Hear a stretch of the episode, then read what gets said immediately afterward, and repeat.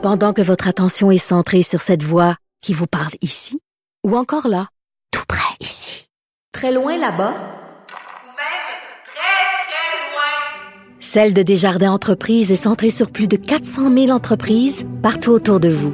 Depuis plus de 120 ans, nos équipes dédiées accompagnent les entrepreneurs d'ici à chaque étape pour qu'ils puissent rester centrés sur ce qui compte, la croissance de leur entreprise. La Banque Q est reconnue pour faire valoir vos avoirs sans vous les prendre. Mais quand vous pensez à votre premier compte bancaire, tu sais, dans le temps à l'école, vous faisiez vos dépôts avec vos scènes dans la petite enveloppe. Hmm, C'était bien beau. Mais avec le temps, ce vieux compte-là vous a coûté des milliers de dollars en frais, puis vous ne faites pas une scène d'intérêt. Avec la Banque Q, vous obtenez des intérêts élevés et aucun frais sur vos services bancaires courants. Autrement dit, ça fait pas mal plus de scènes dans votre enveloppe, ça. Banque Q. Faites valoir vos avoirs. Visitez banqueq.ca pour en savoir plus. Cube Radio.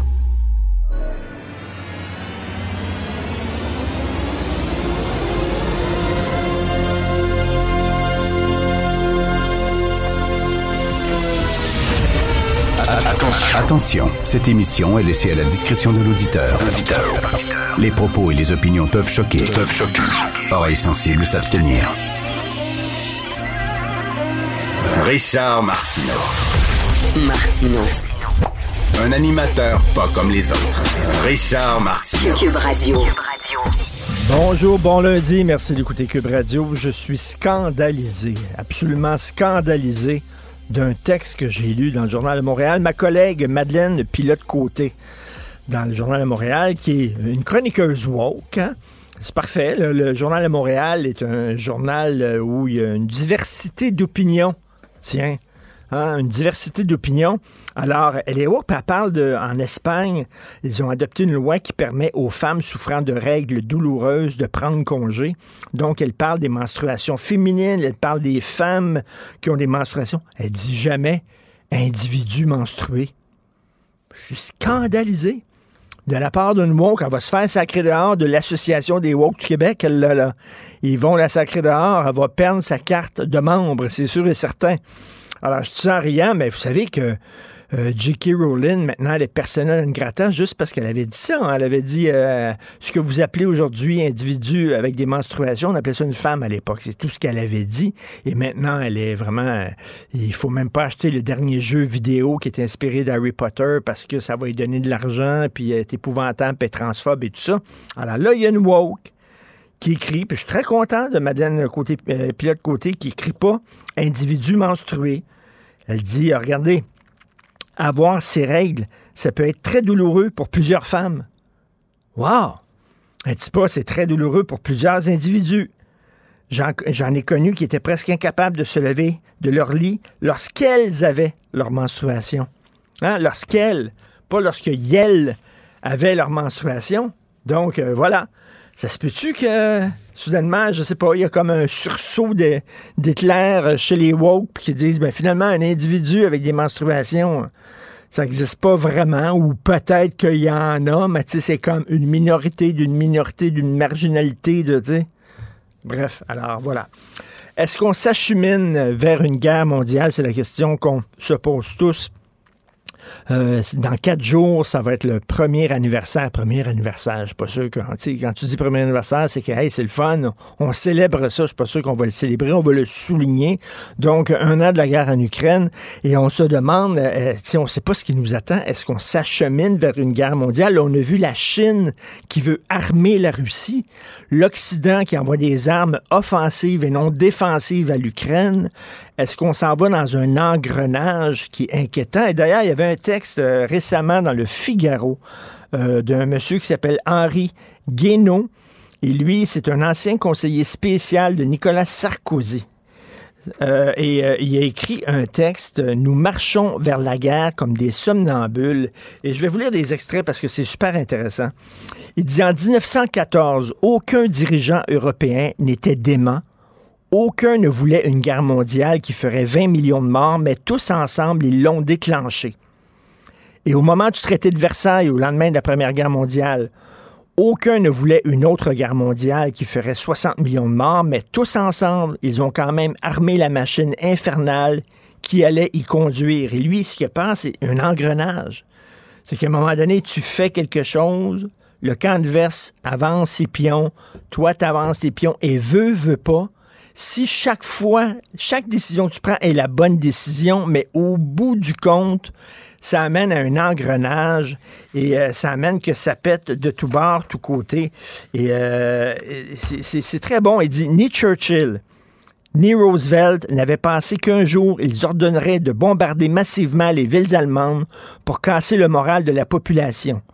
Ni qu'il finirait en 1945 par recourir à la bombe atomique pour casser la résistance japonaise. Kennedy, en envoyant quelques centaines de conseillers militaires au Vietnam en 1961, ne pensait pas que huit ans plus tard, l'Amérique y engagerait plus d'un demi-million d'hommes, y effectuerait des bombardements, des bombardements massifs au napalm et serait responsable du massacre de villages entiers.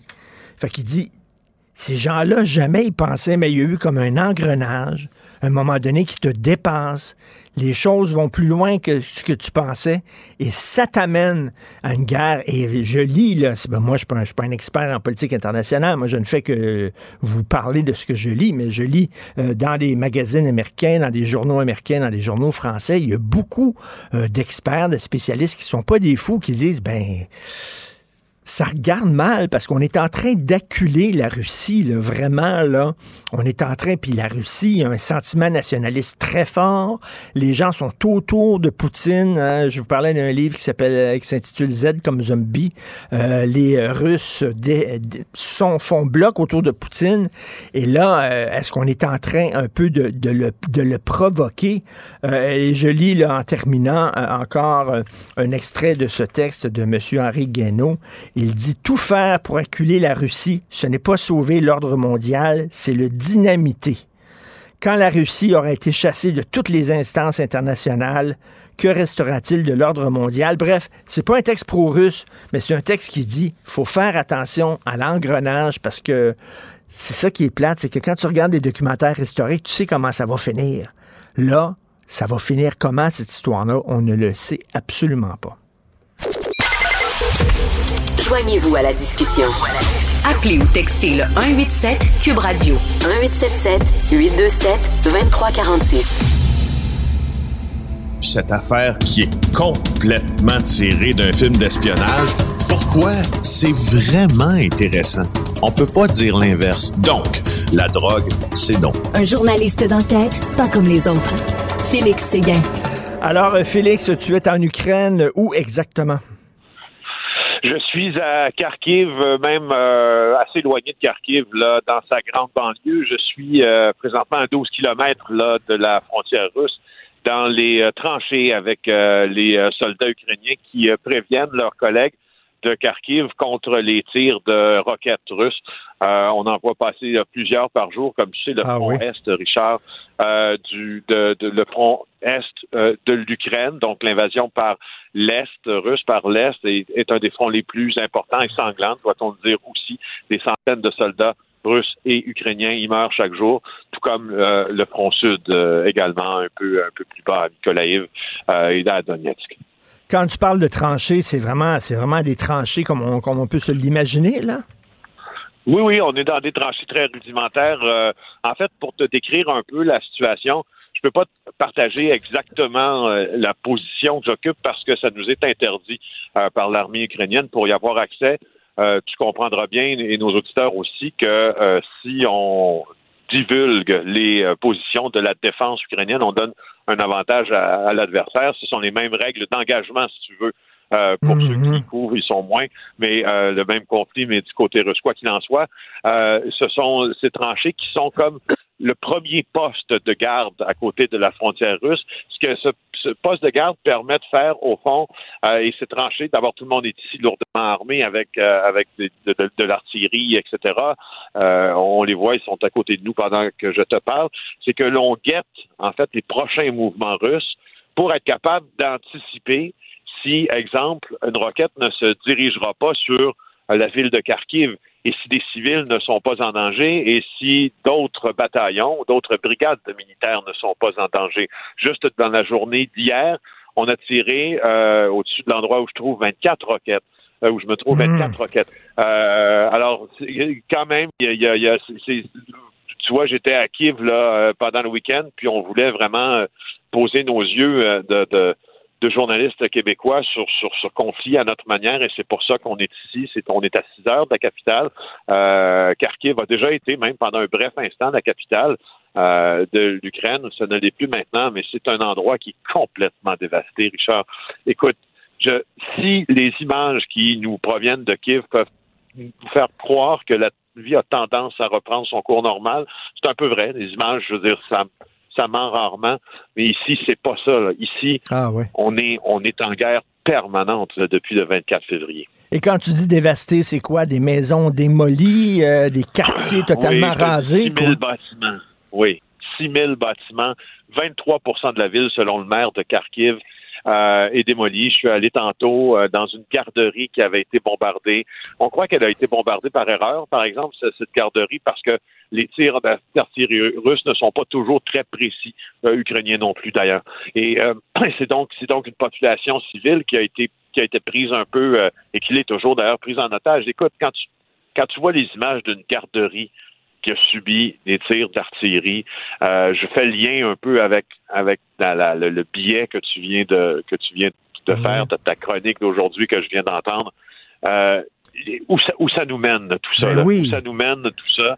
Euh, c'est- bon, je suis pas le plus fort en géopolitique, mais je peux te dire que j'ai déjà fait du terrain, puis j'en fais encore maintenant, et qu'il y a comme du même du côté. Ben, tu sais qu'à Kharkiv, c'est une une ville qui compte à peu près 20 euh, euh, euh, de de Russes, en fait. Puis pour les plus âgés, tantôt, c'est intéressant dans le reportage de ce soir à TVA, tu le verras, Richard. euh, moi, j'ai rencontré des gens qui ont des propos pro-russes ici, à Kharkiv. Ils sont, ils sont en Ukraine. Mhm. Ils ont des propos euh, pro-russes parce que, euh, d'abord, à un certain âge, ils- certains ont la nostalgie de l'époque du communisme euh, et, et certains estiment qu'ils avaient une meilleure vie avant, pas tous, mais les plus âgés particulièrement, mais surtout, euh, ils refusent de se positionner tant pour l'Ukraine euh, que pour la Russie, pour certains, parce que ils savent où ce conflit-là va les amener. Et c'est intéressant d'avoir ce son de cloche-là aussi. Ben oui. Donc, tu dis, au sein même de l'Ukraine, il y a des voix discordantes. Oui, oui, non, non, je te, je te, je te, je te, le, tu vas, tu vas, tu vas le voir. Il y a cet homme qui a 70 ans, euh, Vassili, qui euh, habitait un- le troisième étage d'un immeuble bombardé, et à chaque jour, il revient pour remplir quelques petites chaudières de débris de son appartement. Il est complètement euh, inutilisable. Il n'y vit plus, mais à chaque jour, il vient remplir une petite chaudière euh, de ce qui reste de son appartement pour essayer de le nettoyer quand même tout d'un coup qu'il y reviendrait. Et c'est cet homme-là qu'on a interviewé qui dit qu'est-ce que tu qu'est-ce que vous voulez que je vous dise? Euh, les- La politique, la guerre, c'est la politique. Les Russes font ce qu'ils ont à faire, les Ukrainiens font ce qu'ils ont à faire. Moi, tout ce que je veux, c'est que ça arrête. Tu comprends Mhm. qu'il y a comme un consensus, euh, euh, il y a comme un consensus Ben- national en Ukraine de dire, de, de pourfendre absolument euh, euh, le russe de l'autre côté de la frontière, mais c'est pas vrai pour tout le monde. C'est pas vrai Hum, pour tout le monde. Puis euh, on se demande, tu sais, on a la, la peur de l'engrenage parce que, bon, toi, tu peux parler à des gens là-bas. J'imagine que tu es accompagné d'un interprète. Et euh, Félix, ben, tu sais, on vient d'apprendre que la Chine enverrait peut-être, là, on prend le conditionnel, mais enverrait des armes à la Russie. Et là, j'imagine qu'il y a des gens euh, en Ukraine, après un an de guerre, se demandent, ben, c'est où l'issue? Comment ça va finir? Ben oui, oui. Puis et- justement, cet enjeu-là est discuté ici euh, et c'était discuté hier à Kiev.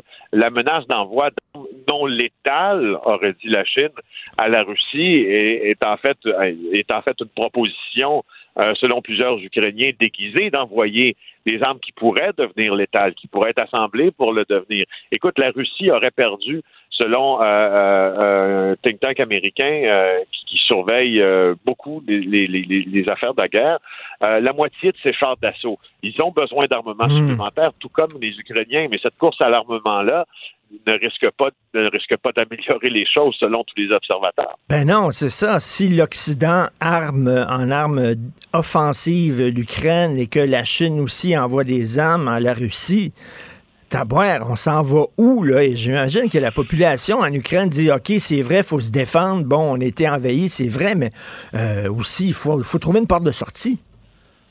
Oui, puis honnêtement, on peut pas le, on, on peut pas le- l'attribuer à un soldat en particulier ce propos-là parce qu'on m'a demandé de ne pas lui attribuer, mais il me l'a clairement dit et il est dans les tranchées là, mais il dit ce n'est plus vraiment ma guerre. Là.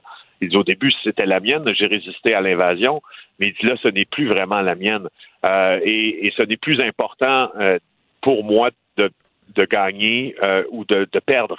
Ce qui est important, c'est que ça cesse. Donc, tu comprends qu'il y a un découragement euh, au sein même des forces ukrainiennes, puis c'est ce qu'on c'est ce qu'on voit pas, pas, pas très souvent dans les médias. Ben oui, en tout cas, Zelensky a présenté là, un plan là, de, de, de porte de sortie, là, une proposition de, de, de paix en 10 points. On verra où c'est tout ça va nous mener, mais c'est certain que c'est euh, c'est assez angoissant. Merci beaucoup, Félix. Sois prudent. On se reparle demain. Merci. Bonne journée, Félix. Séguin du Bureau d'enquête. Martineau, il n'y a pas le temps pour la controverse. Il a jamais coulé l'eau sous les ponts. C'est lui qui la verse. Vous écoutez Martineau. Cube, Cube Radio. Cube Radio. Cube Radio. En direct à LCN. plaisir que je retrouve notre collaborateur Richard Martineau. Salut Richard. Salut Jean-François. On va parler du euh, manque de main-d'œuvre. Il y en a dans plein de domaines, mais en garderie, entre autres, il y en a, il y en manque des éducatrices en Écoute, ça garderie. pète de tout bord, tout côté. Donc maintenant, ce sont les éducatrices en garderie. Il en manquerait 4000. Et là, pense à ça. Là. Il manque de 4000. policiers. Hey, 4000 pour l'année, si on veut vraiment passer à travers l'année. Il manque des éducatrices en garderie, des enseignants et des enseignantes, des infirmières. Il manque des policiers.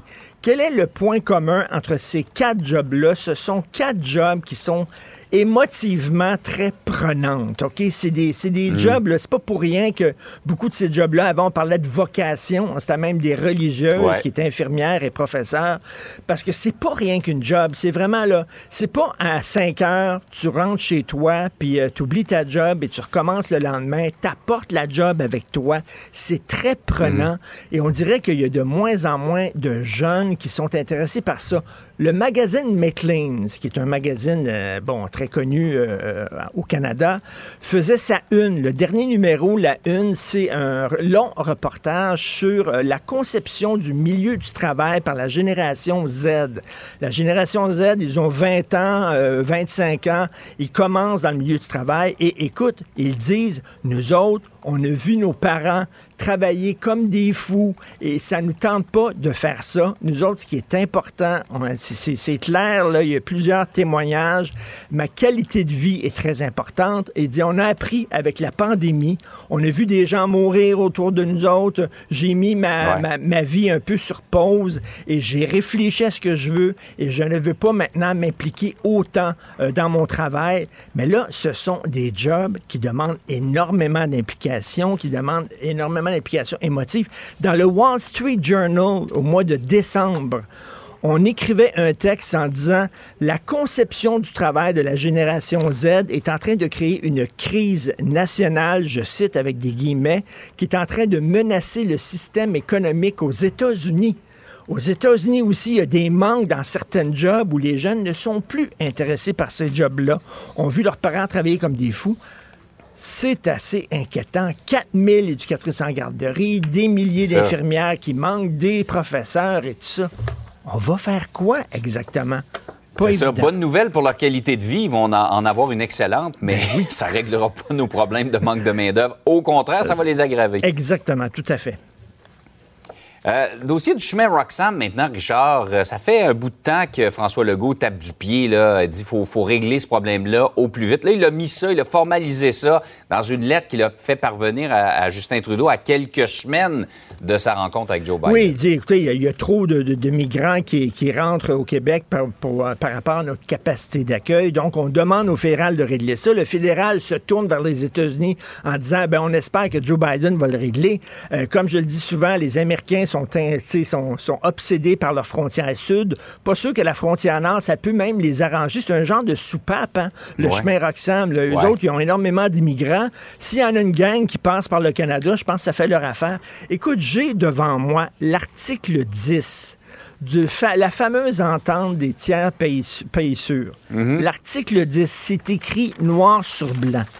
Chacune des parties peut, par avis écrit donné à l'autre, suspendre l'application du présent accord pour trois mois.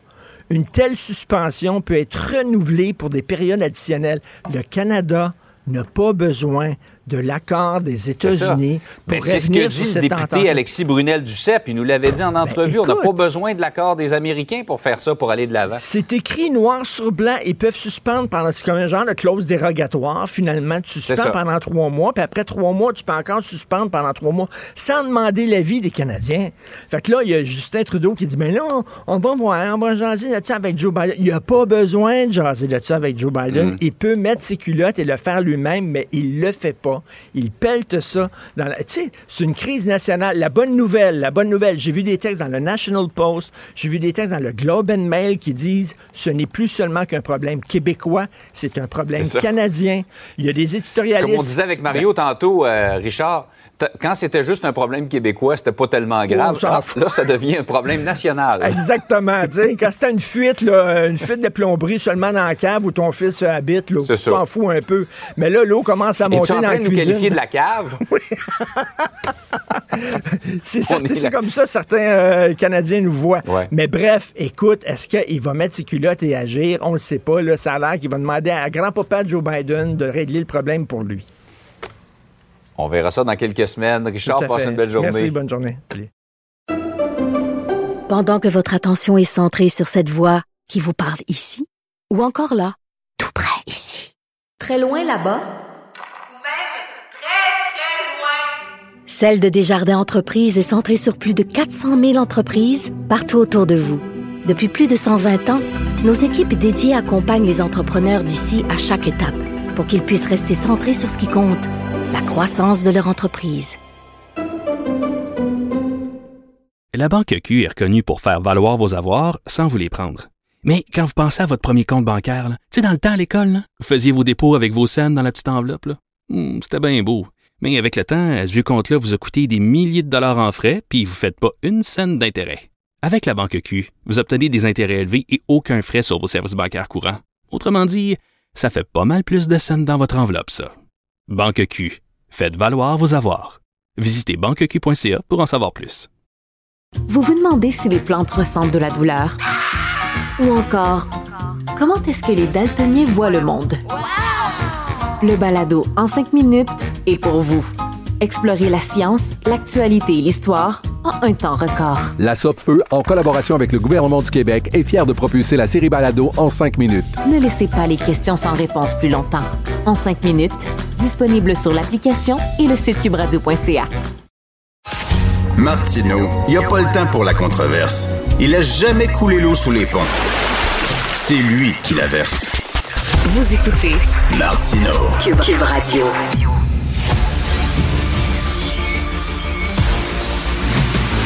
Jean-François Lisée. On va juste dire qu'on est d'accord. Thomas Mulcair. Je te donne 100 raison. La rencontre. C'est vraiment une gaffe majeure. Tu viens de changer de position. Ce qui est bon pour Pitou est bon pour Minou. La rencontre. Lisée. Mulcair. Alors, Tom, François Legault a demandé à Papa Justin de régler le problème du chemin Roxham. Papa Justin euh, se tourne vers grand-papa Joe Biden en lui demandant la même chose. Qu'est-ce que tu en penses? Ben, je pense qu'on arrive à un moment où tout le monde a compris ce qui se passait. Écoute, parfois, il y a des éléments qui arrivent tous en même temps. Un, il y a déjà eu un ministre, Marco Mendicino, responsable de sécurité publique au fédéral, qui a dit Moi, j'ai une entente avec les Américains pour changer la fameuse, le fameux traité de tiers pays sûr. Trudeau l'a arraché euh, du micro sur la place publique. On n'entend plus parler. Pour moi, la seule interprétation possible, c'est qu'il se trame quelque chose et peut-être on aura des nouvelles lors de la visite de Biden. Deux, on apprend qu'il y a des dizaines de milliers de gens qui sont arrivés par le chemin Roxham qui ne demandent pas mieux que d'aller travailler et pas être sur le bien-être social, sur l'aide sociale. Mais non, parce que le fédéral n'est pas capable de leur livrer leur permis de travail. Puis on apprend aujourd'hui que les rendez-vous pour analyser le dossier sont en train d'être accordés. Et les rendez-vous, c'est pour 2025. Ça s'invente pas, là. C'est hallucinant. On devient dingue quand on, on- on lit ça. Et on constate l'effondrement total de l'administration publique à Ottawa. C'est c'est du jamais vu. Moi, je suis dans la game euh, politique depuis longtemps. Mais avant ça, j'étais dans la machine. J'ai commencé ma carrière comme avocat à la justice. Je suis devenu président de l'Office des professions. Je connaissais la bibite administrative. Moi, j'ai jamais vu ce qu'on est en train de voir à Ottawa. C'est l'écrasement total de la capacité de la machine en environnement. L'effondrement, c'est comme si la machine implosait. Euh, Jean-François, j'ai devant moi, tu nous en parlais souvent, de l'article 10 de l'entente des tiers pays sûrs, je l'ai devant moi. Chacune des parties peut, par avis écrit donné à l'autre, suspendre l'application du présent accord pour au plus trois mois. Une telle suspension peut être renouvelée pour des période additionnelle. Bon Dieu, il hum. l'a, là. Comment ça se fait qu'il ne le fait pas? Pourquoi il se tourne vers grand-papa Joe Biden en disant lui va régler le problème?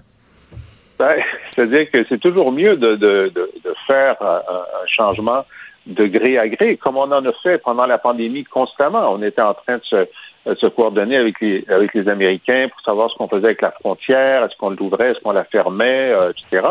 Donc, il est possible de négocier, même si on n'est pas le principal problème des Américains, mais on est quand même euh, le pays qui est au nord des États-Unis, euh, même si euh, un Américain sur dix ne peut pas nommer le pays qui est au nord des États-Unis.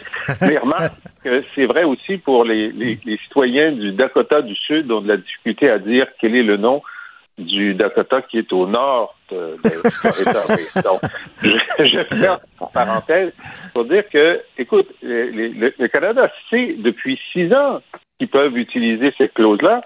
Euh, je trouvais très très charmant la lettre que François Legault a envoyée à, Justin Trudeau pour lui dire tout ça. C'est une, lettre bien euh, bien ferme, bien sentie, où on sent aussi euh, l'impatience. Ben moi, j'ai j'étais chef de l'opposition à Québec il y a six ans et j'ai envoyé une lettre à Justin hmm. Trudeau lui disant ça. OK? Alors, euh, mais j'étais plus poli que, que François Legault.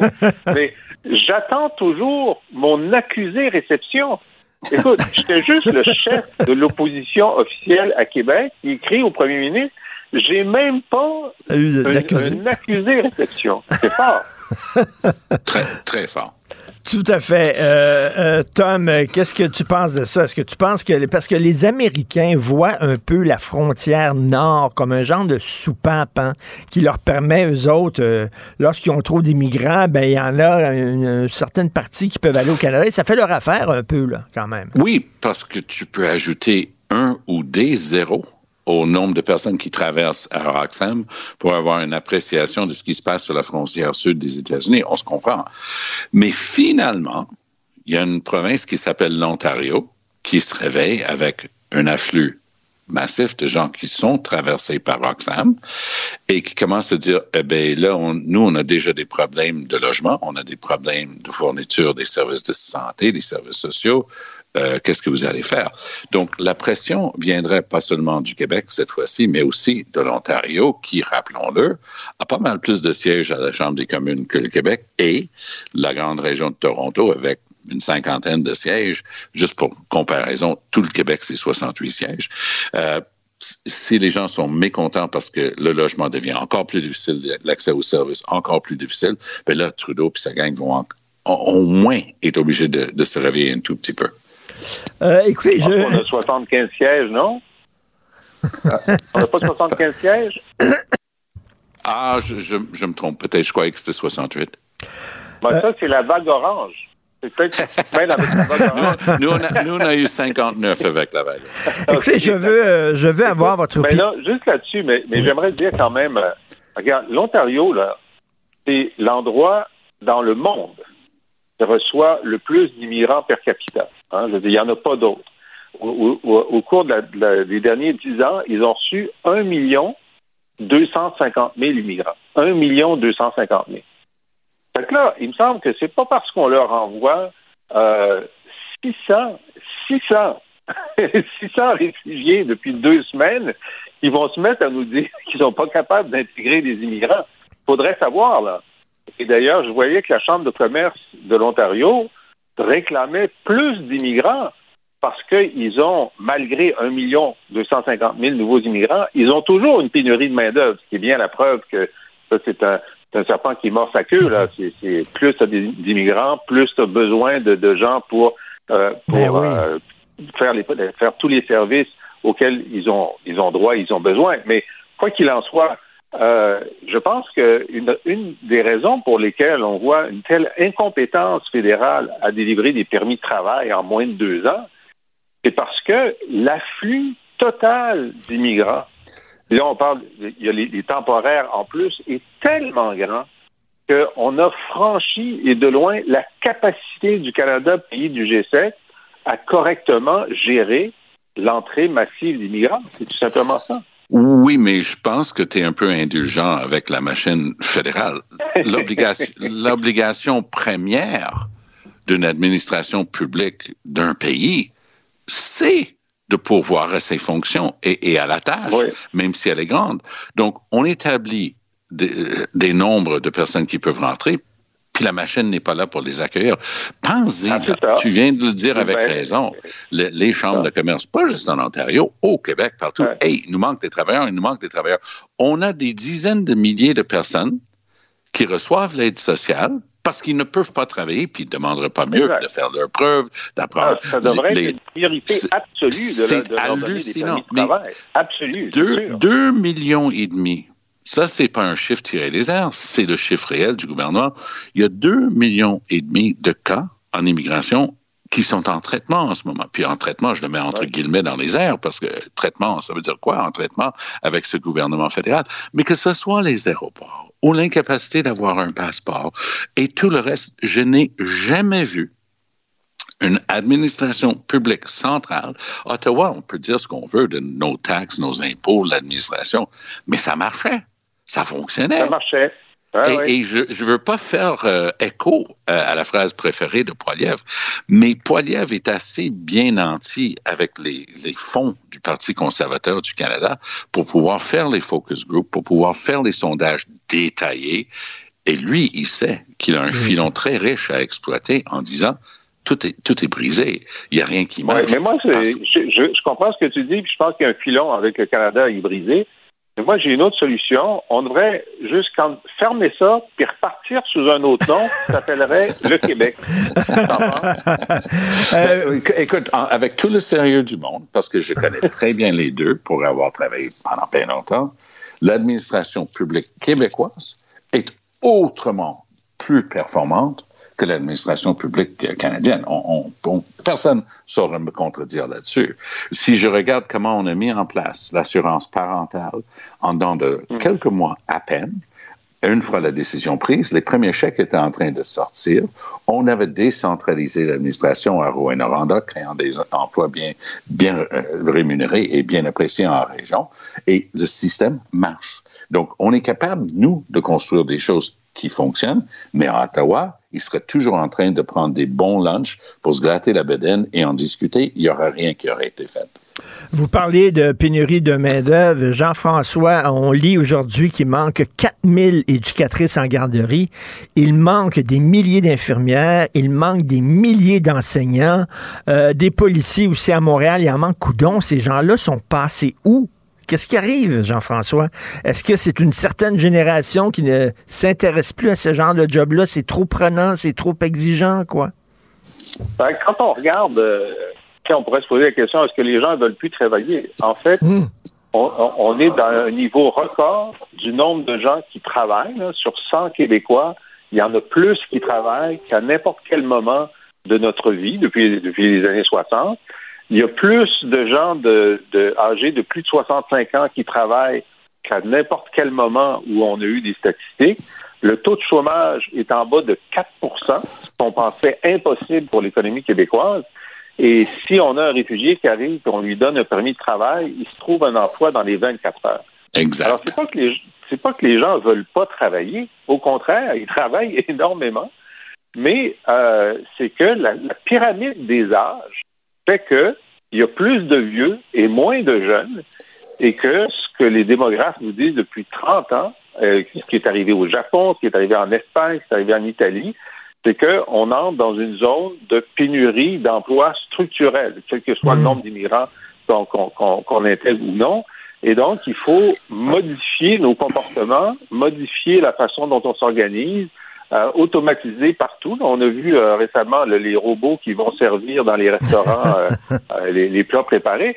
Habituez-vous à ça, ça va être comme ça. Maintenant, on ne peut pas robotiser des aidants naturels, on ne peut pas robotiser des professeurs, on peut pas. Bon, et c'est pourquoi il faut revaloriser, puisque c'est facile d'avoir un emploi, il faut que les gens veuillent choisir ces emplois-là qui sont plus importants que les mais, autres. Mais, mais dans le euh, Tom, le dernier numéro de McLean's, la page couverture, tu l'as probablement vu, c'est un long reportage sur les relations de la génération Z, ceux qui entrent dans le milieu du travail, avec le milieu du travail, et ils disent, ça nous tente pas de travailler comme des fous, comme nos parents. On a vu nos parents s'éreinter au travail, ça nous tente pas. Nous autres, on veut avoir une vie personnelle qui est plus enrichissante. Donc, euh, veut dire, ça veut dire que s'en aller éducatrice, s'en aller infirmière, s'en aller professeur, euh, ça les intéresserait de moins en moins. C'est inquiétant quand même. Certainement pas cinq jours par semaine, week-end et soir, de temps en temps sur des shifts. Si on regarde euh, les quarts de travail pour les corps de police, notamment dans les petites municipalités, c'est hallucinant. On, appelle ça des swing shifts. Hein? On change de quart de travail constamment pour que tout le monde ait son tour avec les, les pires euh, quarts de travail. Et essaie de, dire à un jeune aujourd'hui, en fait, euh, oui, tu as fait ton, ta technique policière, oui, tu as fait l'École nationale de police à Nicolette, puis maintenant, tu vas gagner un bon salaire, mais voici tes quarts de travail. Ça va être euh, non. Il n'y a, pas de, a pas de vie en faisant ça. Et, ça change beaucoup. Hein. Quand moi, j'ai fait mon cours de droit, les gens savaient qu'en rentrant dans les grands bureaux d'avocats, c'était matin, midi, soir, week-end, point. On n'en discute pas.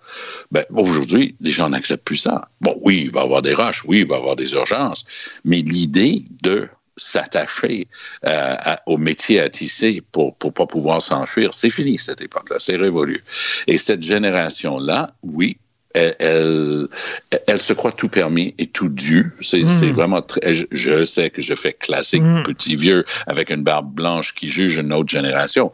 Mais, parle avec quelqu'un qui travaille dans le secteur des ressources humaines, puis ils vont te dire qu'ils n'ont jamais vu ça, ce qu'ils sont en train de ben, vivre avec cette génération. Et, je lisais dans le Wall Street Journal, euh, Jean-François, au mois de décembre, on disait que euh, la, la, la, relation de la génération Z avec le travail est en train de causer une véritable crise nationale qui est en train de menacer le système économique américain. Je, je cite, c'était dans le Wall Street Journal. Oui, ben moi, c'est une situation que j'adore et celle-ci, je ne sais pas qui l'a dit, et ni à quel, moment de l'histoire, mais elle dit il n'y a rien à faire avec les jeunes, ça fait des générations qu'on le dit. alors, on, c'est bon, c'est bon, toujours par s'ajuster. Hey, si tu savais ce que le Wall Street Journal disait de la génération des hippies dans les années 60 et 70, c'est sûr que le système allait s'écrouler? Et pourtant, ils ont inventé euh, Apple, euh, le Microsoft, etc. Puis on ne s'est pas écroulé. Là-dessus, euh, je vais rester sceptique. Et bon, Tom, sur la scène internationale, Joe Biden qui fait une visite surprise à Kiev. T'en penses quoi? Oui, puis il y a une phrase qui me préoccupe, parce que même au pire moment d'une autre guerre où les grandes puissances se battaient par pays interposés, la guerre de Vietnam, on a pu créer un processus de paix. Ça a pris des années et des années, mais il y avait des manières de se parler à Paris. On s'est mis en terrain un peu plus neutre et, on a réussi tant bien que mal à, mm-hmm. sortir de la guerre au Vietnam. La phrase que j'ai pas aimée de la part de Biden, c'était The United States will be there for as long as it takes. Alors, les États-Unis seront là pour vous aussi longtemps que ça prend, ce qui est tout à fait normal face à une agression complètement illégale et sanguinaire de la part de la Russie en Ukraine. Full stop. On, s'entend là-dessus. Le problème, c'est que par personne interposée, ils veulent se battre. Les mmh. Américains et les Russes mmh. sont prêts à se battre jusqu'au dernier Ukrainien. Et à un moment donné, on voit que la Chine est en train d'envoyer des armes euh, en, Russie. Mais non, c'est connu et vu et su.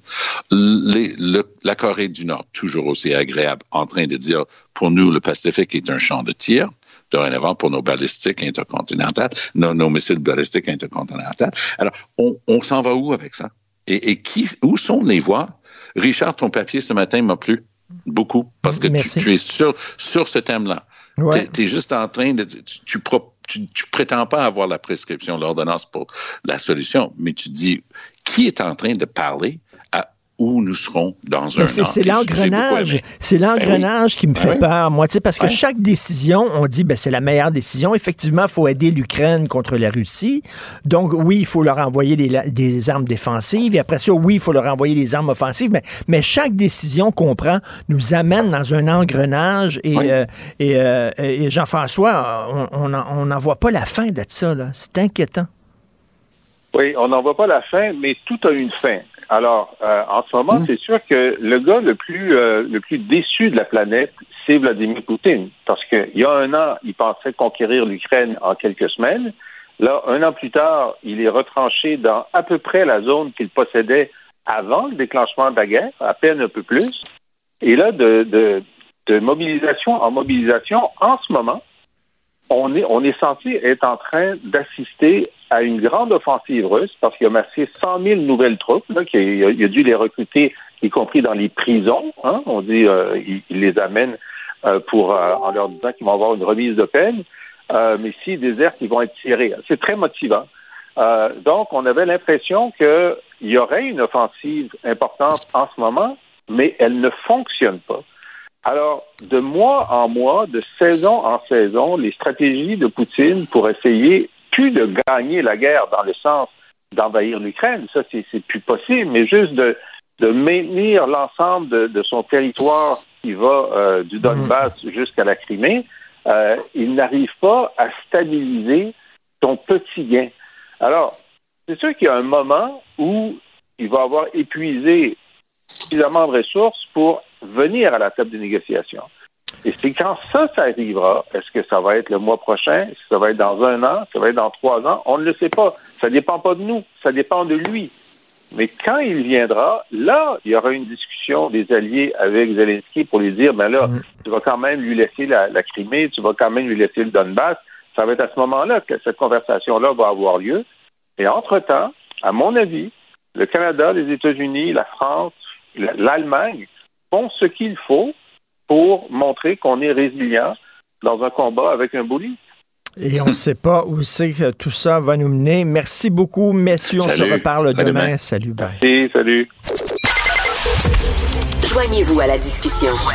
Appelez ou textez le 187 Cube Radio 1877 827 2346. Alors, nous allons parler euh, justement de ce qui se passe en Ukraine avec M. Pierre Saint-Cyr, colonel à la retraite et ancien attaché de la défense canadienne en Russie et en Ukraine. Bonjour, M. Saint-Cyr. Bonjour, M. Martineau. Alors, euh, j'ai cité euh, tantôt euh, M. Henri Guénaud, qui était un conseiller spécial de Nicolas Sarkozy, qui a publié un texte très intéressant dans le Figaro. Je vais vous lire une phrase. En 1914, aucun dirigeant européen n'était dément. Aucun ne voulait une guerre mondiale qui ferait 20 millions de morts, mais tous ensemble, ils l'ont déclenchée. Euh, Est-ce qu'on est dans un engrenage qui pourrait s'avérer euh, extrêmement dangereux, M. Saint-Cyr?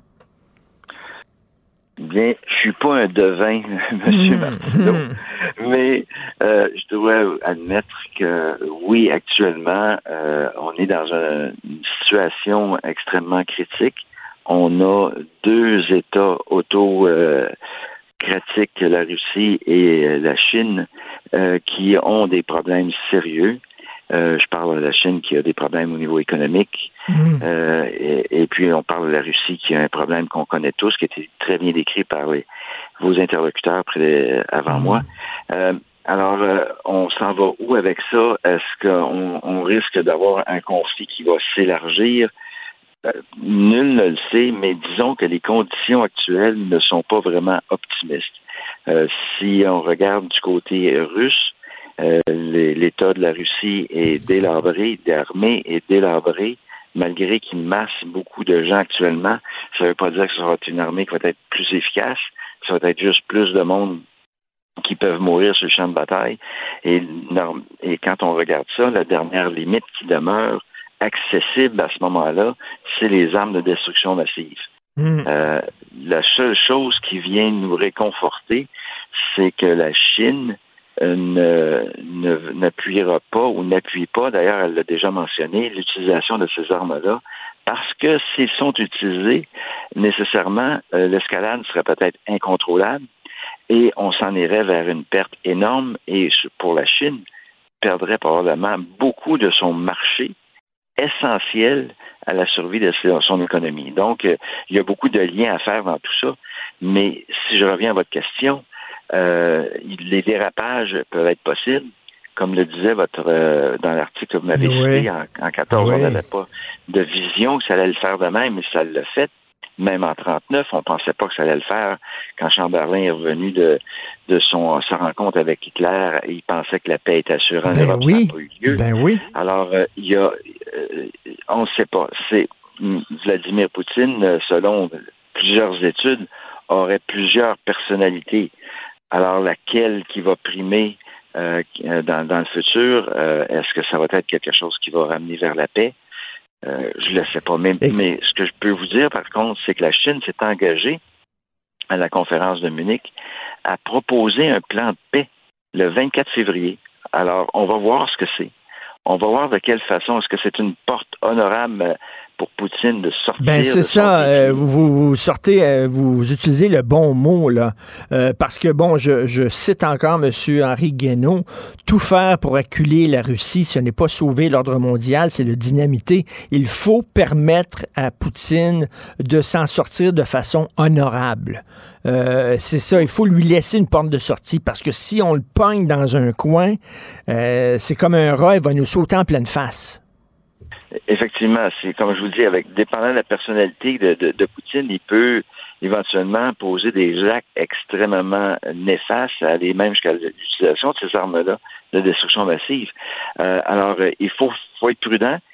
Toutefois, euh, on, on, a tendance à dire, ben, tu as causé le problème, tu vas payer, puis on, on, on, on voudrait vraiment avoir un, le gain total sur Poutine. Oui. Mais derrière ça, il faut penser au peuple russe et à la Russie qui demeure un pays important et puis qui demeure un, un, pays qu'il va falloir faire affaire dans le futur. Alors, c'est tout ça qui est dans l'équation oui. pour déterminer comment on va euh, établir une paix. Et euh, vous, le dites euh, très bien, euh, c'est-à-dire qu'il y a des fois, quand on gagne, on veut, on veut faire payer l'autre en disant, ben, c'est ta faute à toi qu'il y a eu ce conflit-là. regardez au lendemain de la Première Guerre mondiale, on a été très sévère envers l'Allemagne, on leur a fait payer justement cette guerre-là, on les a acculés à faillite, puis ça, ça a créé, ça a créé Adolf Hitler. Euh, on leur a pas donné une porte de sortie, on les a pas laissés respirer, on n'a pas fait preuve d'une certaine compassion envers l'Allemagne, on les a, ils étaient par terre, puis on a fait dessus. Oui, alors, exactement. Mais pour la pour la situation actuelle, il y a oui. deux choses à, à vraiment à, à faire euh, à être prudent. C'est quel genre de négociation euh, avec Poutine? Puis comme vous l'avez très bien dit, on veut pas nécessairement l'acculer au coin du mur pour répéter l'histoire de la Première Guerre mondiale, la, la fin mmh. de la Première Guerre mondiale. Mais il y a l'autre facteur aussi, c'est comment qu'on va euh, amadouer les Ukrainiens à accepter un éventuel, des éventuels termes de paix. Parce que l'Ukraine est très stricte suite au bombardement et au, au désastre qu'ils ont subi. Leur euh, position s'est raffermie. Autrement dit, c'est qu'ils veulent la totalité de leur territoire. Au début de la guerre, on mmh. pensait peut-être à de certaines négociations où le Donbass pourrait rester, où la Crimée pourrait rester. Là, maintenant, avec la destruction, les crimes de guerre et l'intensité, Zelensky est très ferme. Il veut la totalité de ces, de, de, de ces territoires, incluant la Crimée. Alors, il y a mmh, ce facteur-là qu'il va falloir vraiment euh, discuter avec les Ukrainiens à, à, à s'impliquer dans cette paix-là pour peut-être accepter euh, euh, de perdre certains territoires. Euh, je vous dis pas que c'est la meilleure solution, là, parce que si j'étais ukrainien moi-même, je demanderais ben. la totalité de mes territoires. Mais, mais il va voir que les discussions portent là-dessus aussi. Alors, trouver un bon point d'entente, puis c'est pas facile à trouver. Mais c'est pas facile parce que là, l'Ukraine avance, là, ça va bien pour l'Ukraine, ça va mal pour euh, les Russes, euh, la moitié, ça a l'air de leur tank détruit, etc. Ils ont besoin d'armement, c'est pour ça qu'ils se tournent vers les Chinois. Donc là, l'Ukraine dirait, Zelensky dirait, ben pourquoi je fais les compromis? Les compromis? C'est moi qui est en train de gagner la guerre. Exact. Et lui, il va euh, pousser le plus possible pour regagner le plus de territoire pour être dans une position de force. Pendant ce temps-là, Poutine va peut-être s'enliser à faire des défenses euh, extrêmement robustes pour empêcher cette avancée-là, pour lui aussi à son tour imposer certaines conditions dans une paix en, regard des territoires qu'il occupera.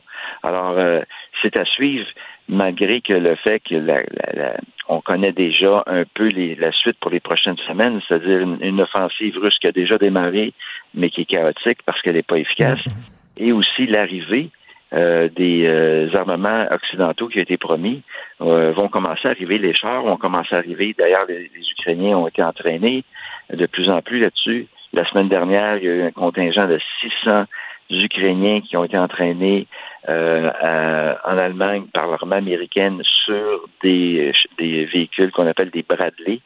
Ils sont prêts à être opérationnels. Il y en a un autre contingent de 600 encore qui est en train de se préparer pour ça dans la même région et un, autre de 700. Alors, ils vont avoir environ 1800, 1900 soldats sur, entraînés sur des véhicules hmm. très efficaces qui vont arriver sur le champ de bataille, qui vont peut-être changer la donne aussi. Et est-ce que Poutine est prêt à à déposer les armes parce que la Russie a dû sortir la queue entre les deux jambes d'Afghanistan en 1989. Ils ont été, euh, c'était une humiliation pour eux autres. Ils ont dû sortir de l'Afghanistan. Euh, j'imagine Poutine va dire, ben c'est pas moi qui va qui va sortir de l'Ukraine humilié encore une deuxième fois. Not on my watch, comme on dit. Oui, mais c'est justement l'Afghanistan, c'est euh, qui est sorti mhm. euh, l'Union soviétique de là. Gorbatchev, dans l'esprit des, des Russes, n'est pas vraiment un grand héros, même si mhm. pour nous a été une personne qui a vraiment aidé à atténuer euh, la, guerre froide, même à la terminer.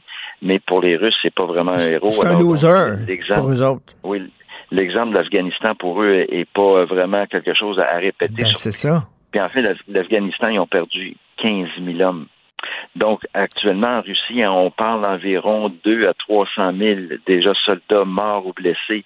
Alors, voyez-vous, la différence de, de, perte, c'est toujours, malgré que c'est énorme en, Ukraine, euh, c'est toujours pas un facteur pour les Russes de reculer, tandis qu'avec 15 000, ça va être un facteur pour reculer. Euh, euh, alors, c'est à, suivre. Mais l'équipement russe, c'est vrai qu'il est désuet. Euh, est-ce qu'ils vont avoir de l'aide extérieure provenant de la Chine? C'est à voir dans les prochaines semaines, voir si c'est vrai ces informations-là. Mais euh, aujourd'hui, on a une armée en déroute, une armée désorganisée, malgré qu'elle fait encore peur avec la masse de personnes qu'elle a. Et la, la différence avec nous, c'est qu'ils n'hésitent pas à envoyer ces gens se faire tuer euh, sans, sans, sans, vraiment considérer leur, leur protection sur le champ de bataille. Hmm. Alors, c'est une boucherie. Et puis, euh, tandis que nous, dans les armées occidentaux, on va protéger nos soldats pour faire, pour qu'ils soient de plus efficaces sur la champ de bataille. C'est le contraire à la Russie. Donc ça, ça fait peur d'avoir une masse arriver aussi. Et en terminant, est-ce qu'on s'en va à ce que j'appelle la vietnamisation de ce conflit-là, c'est-à-dire deux empires qui se font la guerre par un pays interposé? Bon, on est déjà pas mal là-dedans. on est déjà pas hein? mal d'un conflit, euh, un conflit, euh, je dirais, occidentaux euh, vis-à-vis de la Russie, avec toute l'aide qui est apportée, tous les conseils qui sont apportés. Mais disons qu'on voit ça plutôt une coalition internationale pour protéger l'Ukraine au lieu de que ce soit une coalition internationale contre la Russie. On peut jouer sur des mots, M. Martineau. Oui, oui, parce, que, oui. parce que sinon, si on était vraiment dans un conflit interposé, ben, il y aurait des actions militaires en Russie faites par les Occidentaux. C'est pas le cas actuellement. Et euh, je sais, je sais que vous n'avez pas de boule de cristal, M. Saint-Cyr, mais vous suivez ça avec attention. Êtes-vous optimiste?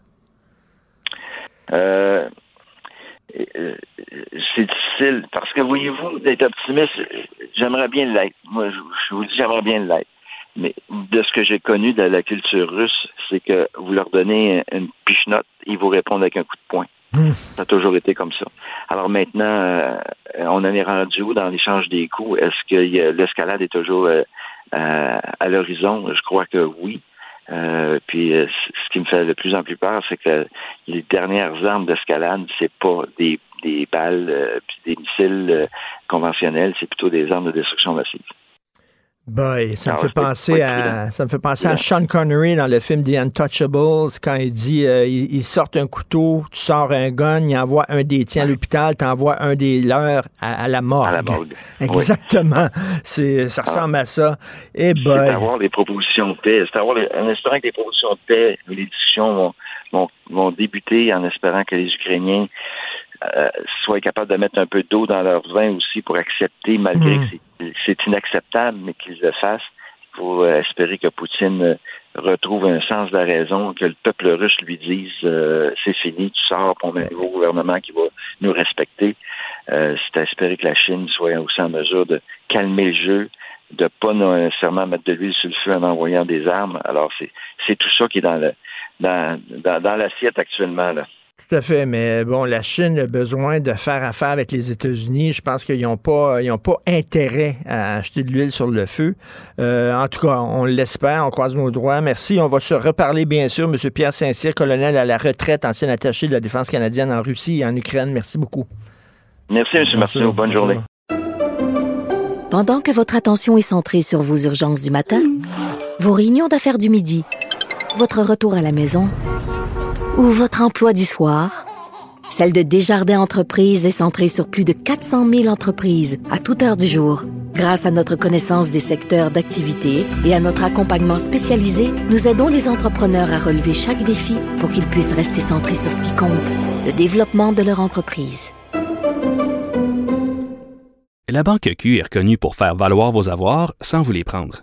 Mais quand vous pensez à votre premier compte bancaire, tu sais, dans le temps à l'école, vous faisiez vos dépôts avec vos scènes dans la petite enveloppe. là. Hmm, C'était bien beau. Mais avec le temps, à ce compte-là vous a coûté des milliers de dollars en frais, puis vous ne faites pas une scène d'intérêt.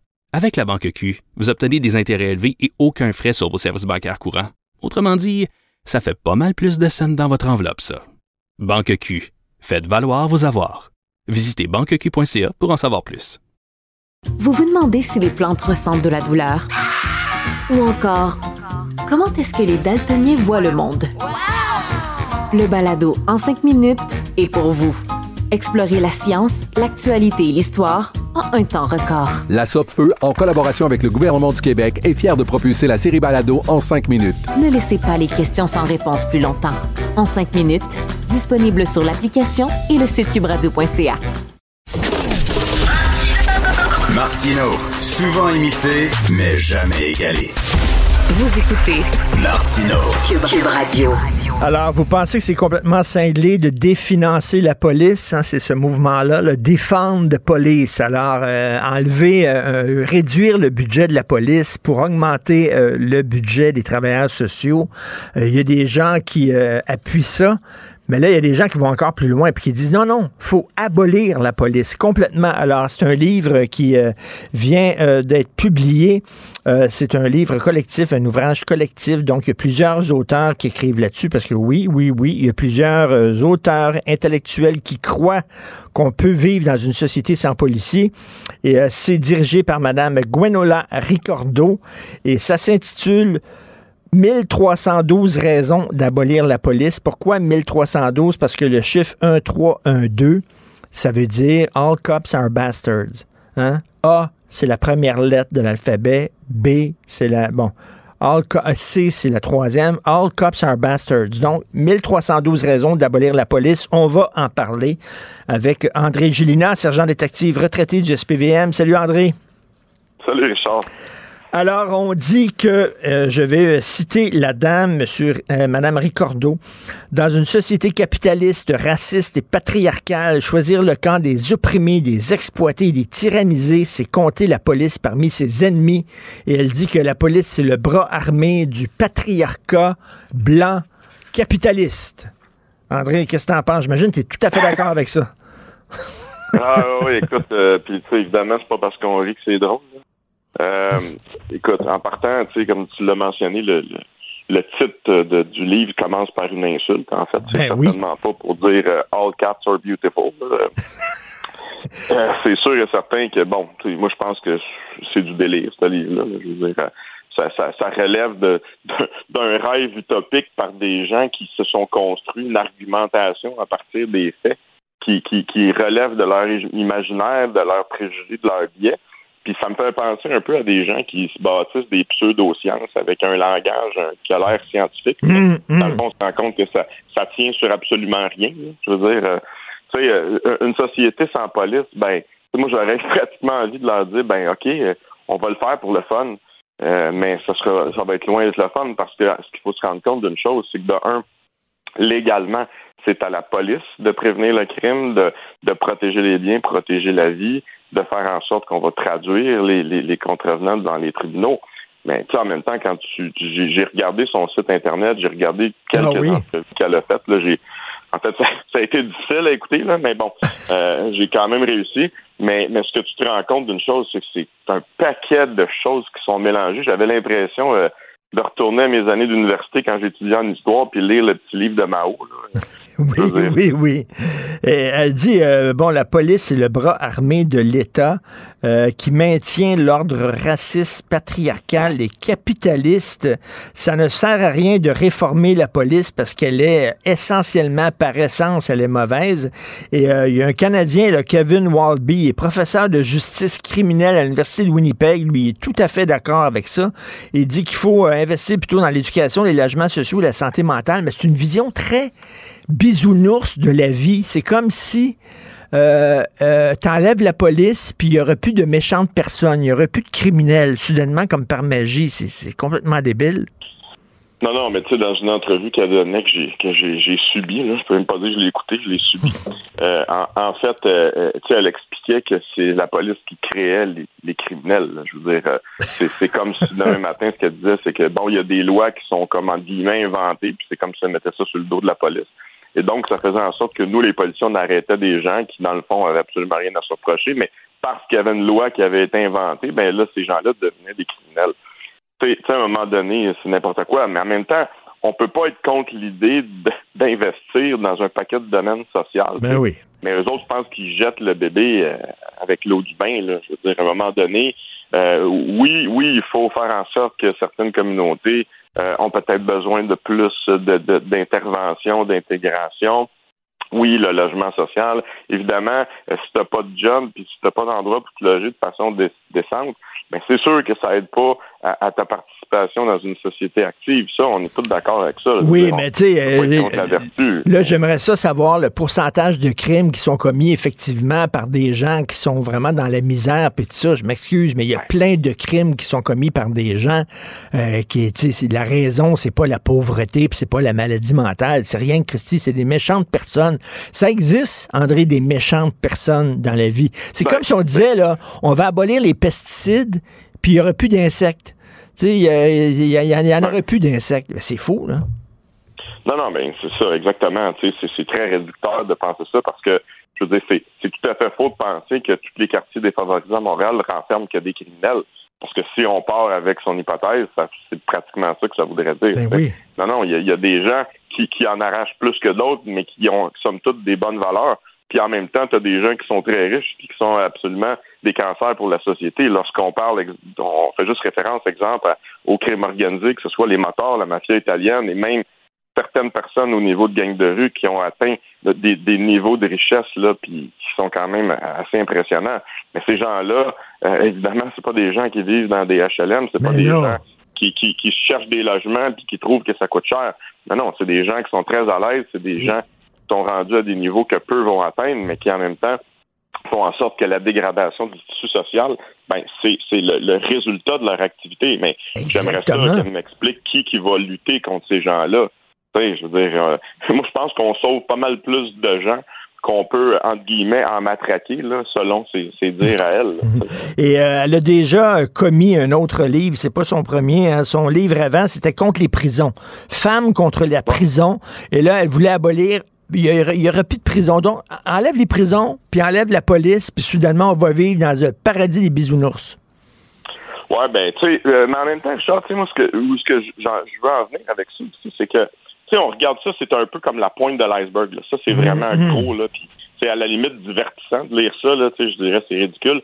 Mais, mais ce qu'on se rend compte dans notre société, c'est qu'il y a quand même des gens qui vont, qui vont pêcher un petit peu de principe, là, de, de, de, de, de son idéal, là, qui est vraiment grossière, là, mais qui sont quand même présents, tu sais, si on regarde, exemple, définancer la police, Euh, on regarde, il y a des gens qui veulent enlever le pouvoir d'intercepter au hasard, puis parce que pour nous, c'est une façon de prévenir l'alcool au volant.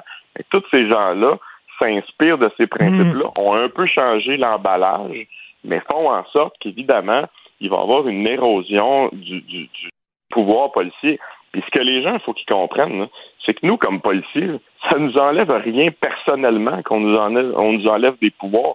Tu sais, à un moment donné, là, qu'on, en- qu'on enlève le pouvoir d'intercepter au hasard, là, ben, tu sais, en bout de ligne, le policier va se dire, regarde, moi, je suis payé le même prix, puis je veux dire, j'ai ma job pareil, puis on me demande justement de travailler moins. Tu sais, on va y aller de façon bête, là. Mais en bout de ligne, c'est la société qui va en payer le prix. C'est pas le policier personnellement. Oui, il va en payer le prix parce que lui aussi, il est, il est un citoyen à part entière, puis il a une vie en dehors de la police. Mais il en reste pas moins que ça. Des, des, des, des, des, idéologies comme ça, on se rend compte là, que de plus en plus de gens vont s'inspirer de ça, mais ils vont un peu dorer la pilule, vont, vont venir sous d'autres emballages et tranquillement vont essayer de rentrer ces principes-là. Euh, de par, par leur activisme politique, tu sais, on n'a pas besoin de, de rappeler des faits qu'il y a, qu'il y a des politiciens qui ont déjà pensé de désarmer la police, qui ont, qui ont, qui ont toléré ça dans, dans leur parti.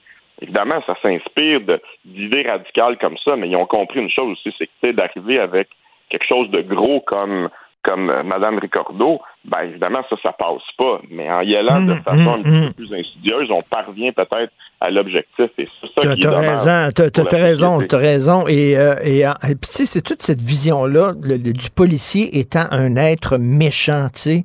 Euh, je m'excuse, mais le, le policier, euh, euh, il veut, je pense, la, la grande majorité des policiers vivent des choses très éprouvantes dans leur vie. Ils voient la misère, ils voient des femmes battues, ils voient des enfants battus, tout ça.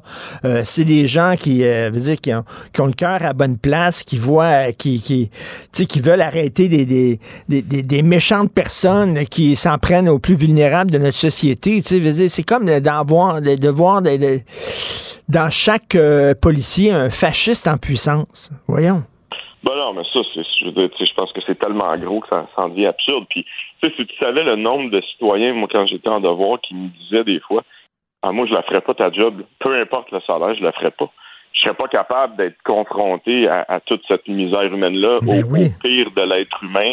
Euh, tu sais, puis, en fait, euh, ce que, ce que ça nous amène aussi, c'est que non seulement on, on- nous, euh, on, on se dédie beaucoup parce que tu sais, il n'y a pas beaucoup de jobs que tu peux te faire tuer par un acte criminel sur ta job en essayant de protéger les autres, là, on va se le dire. Euh, ça, et ça, c'est très réel. On, on est chanceux à Montréal, ça fait longtemps qu'il n'y a pas eu de policier qui a été qui a été assassiné, mais on a eu plusieurs policiers qui ont été blessés, soit par balle, par couteau et autres. Ça, évidemment, ça fait partie de la game, mais imaginez, ces gens-là se relèvent le lendemain matin et continuent à, à les protéger, puis, puis moi, je le maintiens, je veux dire. Tu sais, la police, on, on, on a un petit peu le mauvais rôle au sens où est-ce que, quand tu es honnête, souvent, le seul contact que tu as avec le policier, c'est soit que tu t'es fait voler chez toi, tu t'es Ben fait voler oui. ta voiture, tu as appelé pour un rapport, ou c'est parce que tu t'es fait prendre en défaut parce que tu as fait un stop à l'américaine. C'est jamais, c'est jamais Euh, une bonne nouvelle de voir un policier.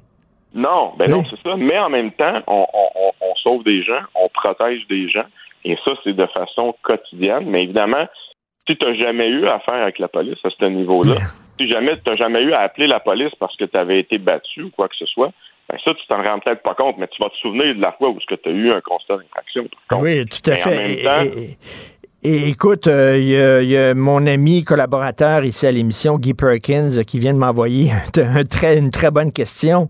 Euh, ces gens-là là, qui veulent qu'on définance la police ou qu'on abolisse la police, est-ce qu'ils barrent la porte de leur maison quand ils partent? Sacrée Ouais, bonne question, ça. Non, non, mais c'est ça, mais c'est parce que si on prend l'hypothèse qu'on s'en va dans une société où est-ce qu'on abolirait la police, ben, évidemment, moi je pense que les gens vont non seulement barrer leur porte, mais vont la barricader. Euh, et, et en plus, on, on va confier le maintien de l'ordre à qui? C'est quoi? Ça va être des, des groupes de vigiles, des, des gens de, de, de mercenaires qui n'auront pas de, de compte à rendre à personne, puis qui vont probablement verser dans beaucoup plus d'exactions que celles qu'on peut nous reprocher. Puis, puis, puis ce qu'il faut se rendre compte, c'est que de tolérer des discours comme ça qui soient, soient vraiment ouvertement, là, euh, comment dire, de, de façon euh, exagérée comme, comme, comme la professeure, ben il y en a aussi qui vont y aller, comme je te disais, de façon plus dissimulée, mais en même temps, ça l'impact, ce qu'on se rend compte, c'est que c'est un, un, désengagement de la part de la police parce que les policiers se découragent. Ben oui. Parce que, tu sais, à un moment donné, c'est beau casser du truc sur le dos, mais ça fait en sorte qu'on a de la misère à recruter puis on a de la misère à faire de la rétention. Mais ça, des fois, on peut quasiment émettre l'hypothèse que ça fait l'affaire de ceux que je décrivais qui, eux, ont décidé d'être un petit peu plus sournois Mmh, dans, dans, mmh, dans, mmh, dans mmh. l'application de cette idéologie-là, dans Et, et ces gens-là, là, ces gens-là, si jamais ils se font voler ou si jamais ils se font agresser, est-ce qu'ils vont dire Ah, pauvre euh, en, pleurant sur leur agresseur, en disant Ben oui, mais c'est la victime d'un système capitaliste et elles vont appeler qui ces personnes-là si elles se font agresser? Elles vont appeler qui? Ils vont appeler la police? Non? Ben oui, oui, c'est- c'est clair. Puis tu sais, je veux dire, on, on s'est même rendu compte que ce message-là, All Cops are Bastards, avait même été euh, euh, tu sais, ré- recyclé, réutilisé par des gens qui sont connus. On a qu'à nommer Safia, Safia Ben Nolin. oui. Euh, il y avait même eu aussi l'autre l'autre actrice là, qui c'est son nom d'artiste c'est la bronze, mais c'était Oui. son nom c'est Nadia Essadiki. Ben, tu sais, ce qu'on se rend compte, c'est qu'il y a une banalisation de ça. Mais en, même- en même temps, on réalise pas c'est quoi l'impact que ça peut avoir sur les troupes. Puis en même temps, ultimement, comme je te dis, tu sais, les policiers, là, en bout de ligne, là, ce sont des citoyens aussi. Parce qu'en dehors de no- notre, notre cadre de travail, on retourne chez nous, on a les mêmes préoccupations que nos voisins. Euh, quand on passe dans le parc et qu'on voit des gens qui vendent de la drogue, ça vient nous chercher de la même façon que les autres. Non, non, mais comme tu dis, là, comme tu dis, ça, c'est la pointe de l'iceberg. C'est certain, c'est tellement gros qu'on peut en rire, mais, les plus dangereux, c'est ceux qui pensent ça, puis qui semblent un peu plus modérés, mais qui se situent dans la même, la même ligne de pensée. Eux autres sont pas mal plus dangereux. Euh, merci Ben oui. beaucoup. Merci beaucoup, André. Euh, André Gélina, donc, euh, euh, retraité du SPVM. Merci, bonne journée, André. Salut Richard. Salut, bye. Je te rappellerai que 1,3 milliard, 44 milliards de dollars. C'est beaucoup, beaucoup d'argent. À partir de cet événement-là, il y a eu un point de bascule. Un directeur de la section argent, pas comme les autres. Yves Daou. Tu es en retraite et depuis tu n'as plus le temps. Tu bosses comme une bête, c'est le travail qui te détend. Tu es en retraite, tu l'espérais depuis longtemps. C'est qui ça, Yves? C'est Sylvain Burlot. C'est un breton OK. qui a écrit euh, une chanson là, récemment dans la bataille qui se mène euh, sur la retraite en France. là. Donc, euh, quand même, euh, un sujet là, qui euh, traverse l'Atlantique, dans le fond, parce que, sais, on parle beaucoup d'inflation, là, mais moi, je te le dis, Richard, le prochain sujet, là, ça va être la retraite. Oui, oui. ça va bon. être le sujet de l'heure. Parce que, oublie pas, au Québec, là, tous ceux qui sont nés dans les années 50, là, c'est un gros bassin de, de population active là, qui sont tout envisagés, qui vont tout envisager à un court terme la retraite. Et la question, c'est que quand ce bassin-là va être là pour prendre sa retraite, euh, tu vas te retourner en arrière, puis tu verras qu'il va y avoir manqué de monde pour couvrir les jobs qui vont Ben, rester. Donc, euh, c'est un, c'est un enjeu là, important. Là, euh, et donc, euh, je, te- je te rappellerai là, que le Québec, là, quand on se compare à l'Ontario, le taux d'emploi des 60 à 69 ans là, au Québec là, euh, se trouve à seulement à 36% alors que l'Ontario, c'est 43% Puis le Parti québécois là, a récemment proposé que ce taux-là devrait passer à 50 Donc, euh, ça veut dire, on dit que les gens, euh, on souhaite qu'ils travaillent plus longtemps. Et, euh, et un exemple concret de ça, Richard, c'est que tu sais, l'association qui représente tous les quincailliers au Québec, là, Mhm. on l'appelle ça l'ACMAT, là, ils ont fait un sondage auprès des grands détaillants d'un quincaillerie au Québec. Là. Puis la, la grande majorité là, ils souhaitent que l'âge de retraite soit porté de 62 et même à 65 ans. Ça, ça, c'est une grande majorité de ces gens-là parce qu'ils estiment que les gens qui ont 60 ans et plus, ont encore, qui sont en bonne santé, évidemment, sont capables d'offrir à, à leurs détaillants une main-d'œuvre qui est expérimentée, qui connaît les choses. Écoute, Eh oui. la personne euh, qui nous, euh, nous citait là, dans l'article de Martin Jolicoeur de samedi, les gens ne s'en rendent pas compte, mais les travailleurs âgés valent l'or chez nous. Ils connaissent le métier, ils sont fiables et tu n'as pas besoin de passer par en arrière pour euh, régler les problèmes. Puis comme tu Donc, dis, là, euh, s'ils sont en santé, tu sais, euh, 60, c'est le nouveau 50, là, comme on dit. Exactement, parce que faut pas t'oublier que quand euh, le, le taux d'espérance là, actuellement chez les hommes, là, euh, c'est 82 ans. Ça veut donc dire que si tu prends ta retraite à 60 ans, tu as encore presque 25 ans de, de vie à compter sur euh, probablement ton, ton picule pour te, te poursuivre ta vie. Ça prend beaucoup d'argent. Et là, tu sais que tout le gros débat, puis Michel Gérard en a parlé euh, dans sa chronique de samedi, là, tu sais que le gouvernement actuellement veut reporter l'âge minimum de toucher ta prestation de la RQ de 60 à 62 ans. Fait que si tu as contribué toute ta vie, normalement, l'âge minimum actuellement, tu peux le retirer à 60 ans, mais là, ils veulent le reporter de deux ans. Ce qui ferait en sorte que les gens pourraient seulement toucher leur chèque de la RQ seulement à 62 ans, plutôt 60.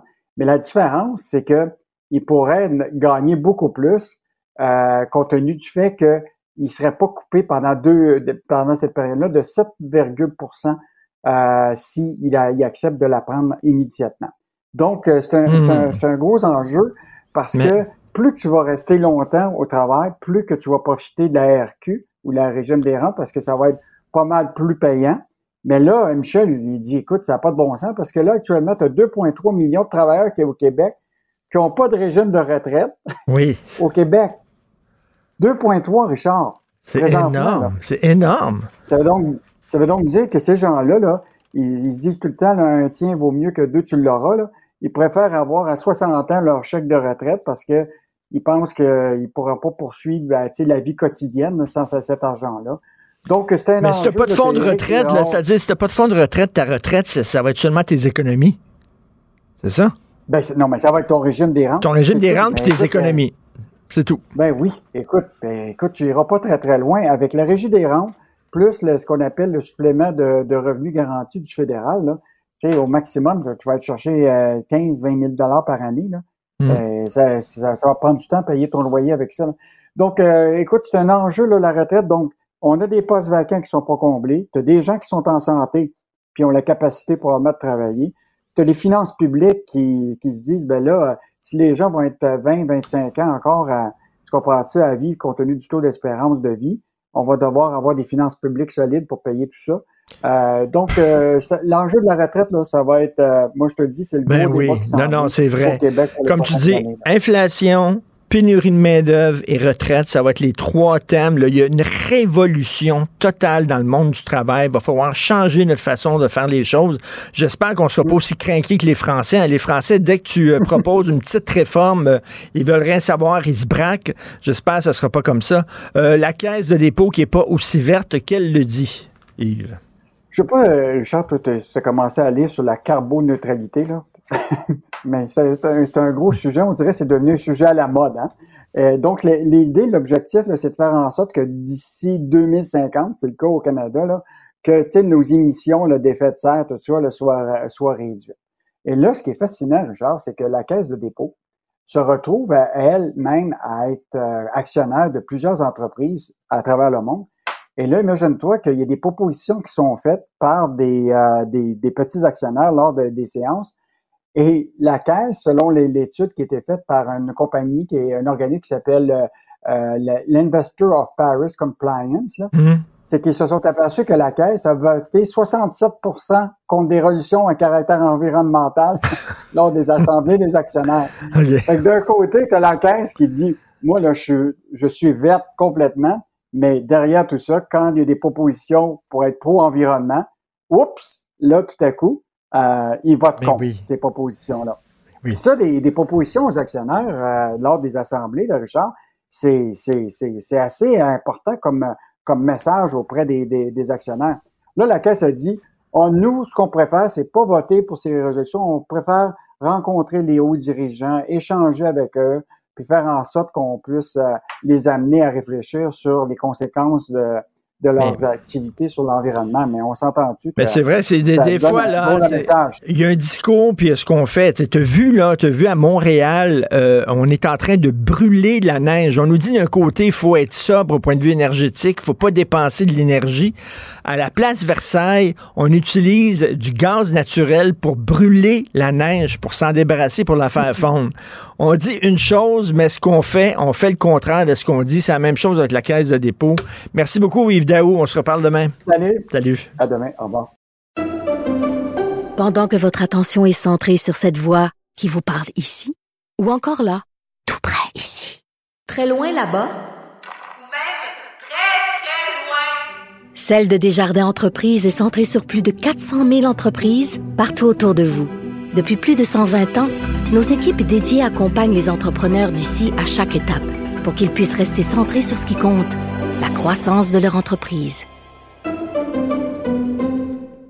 La banque Q est reconnue pour faire valoir vos avoirs sans vous les prendre.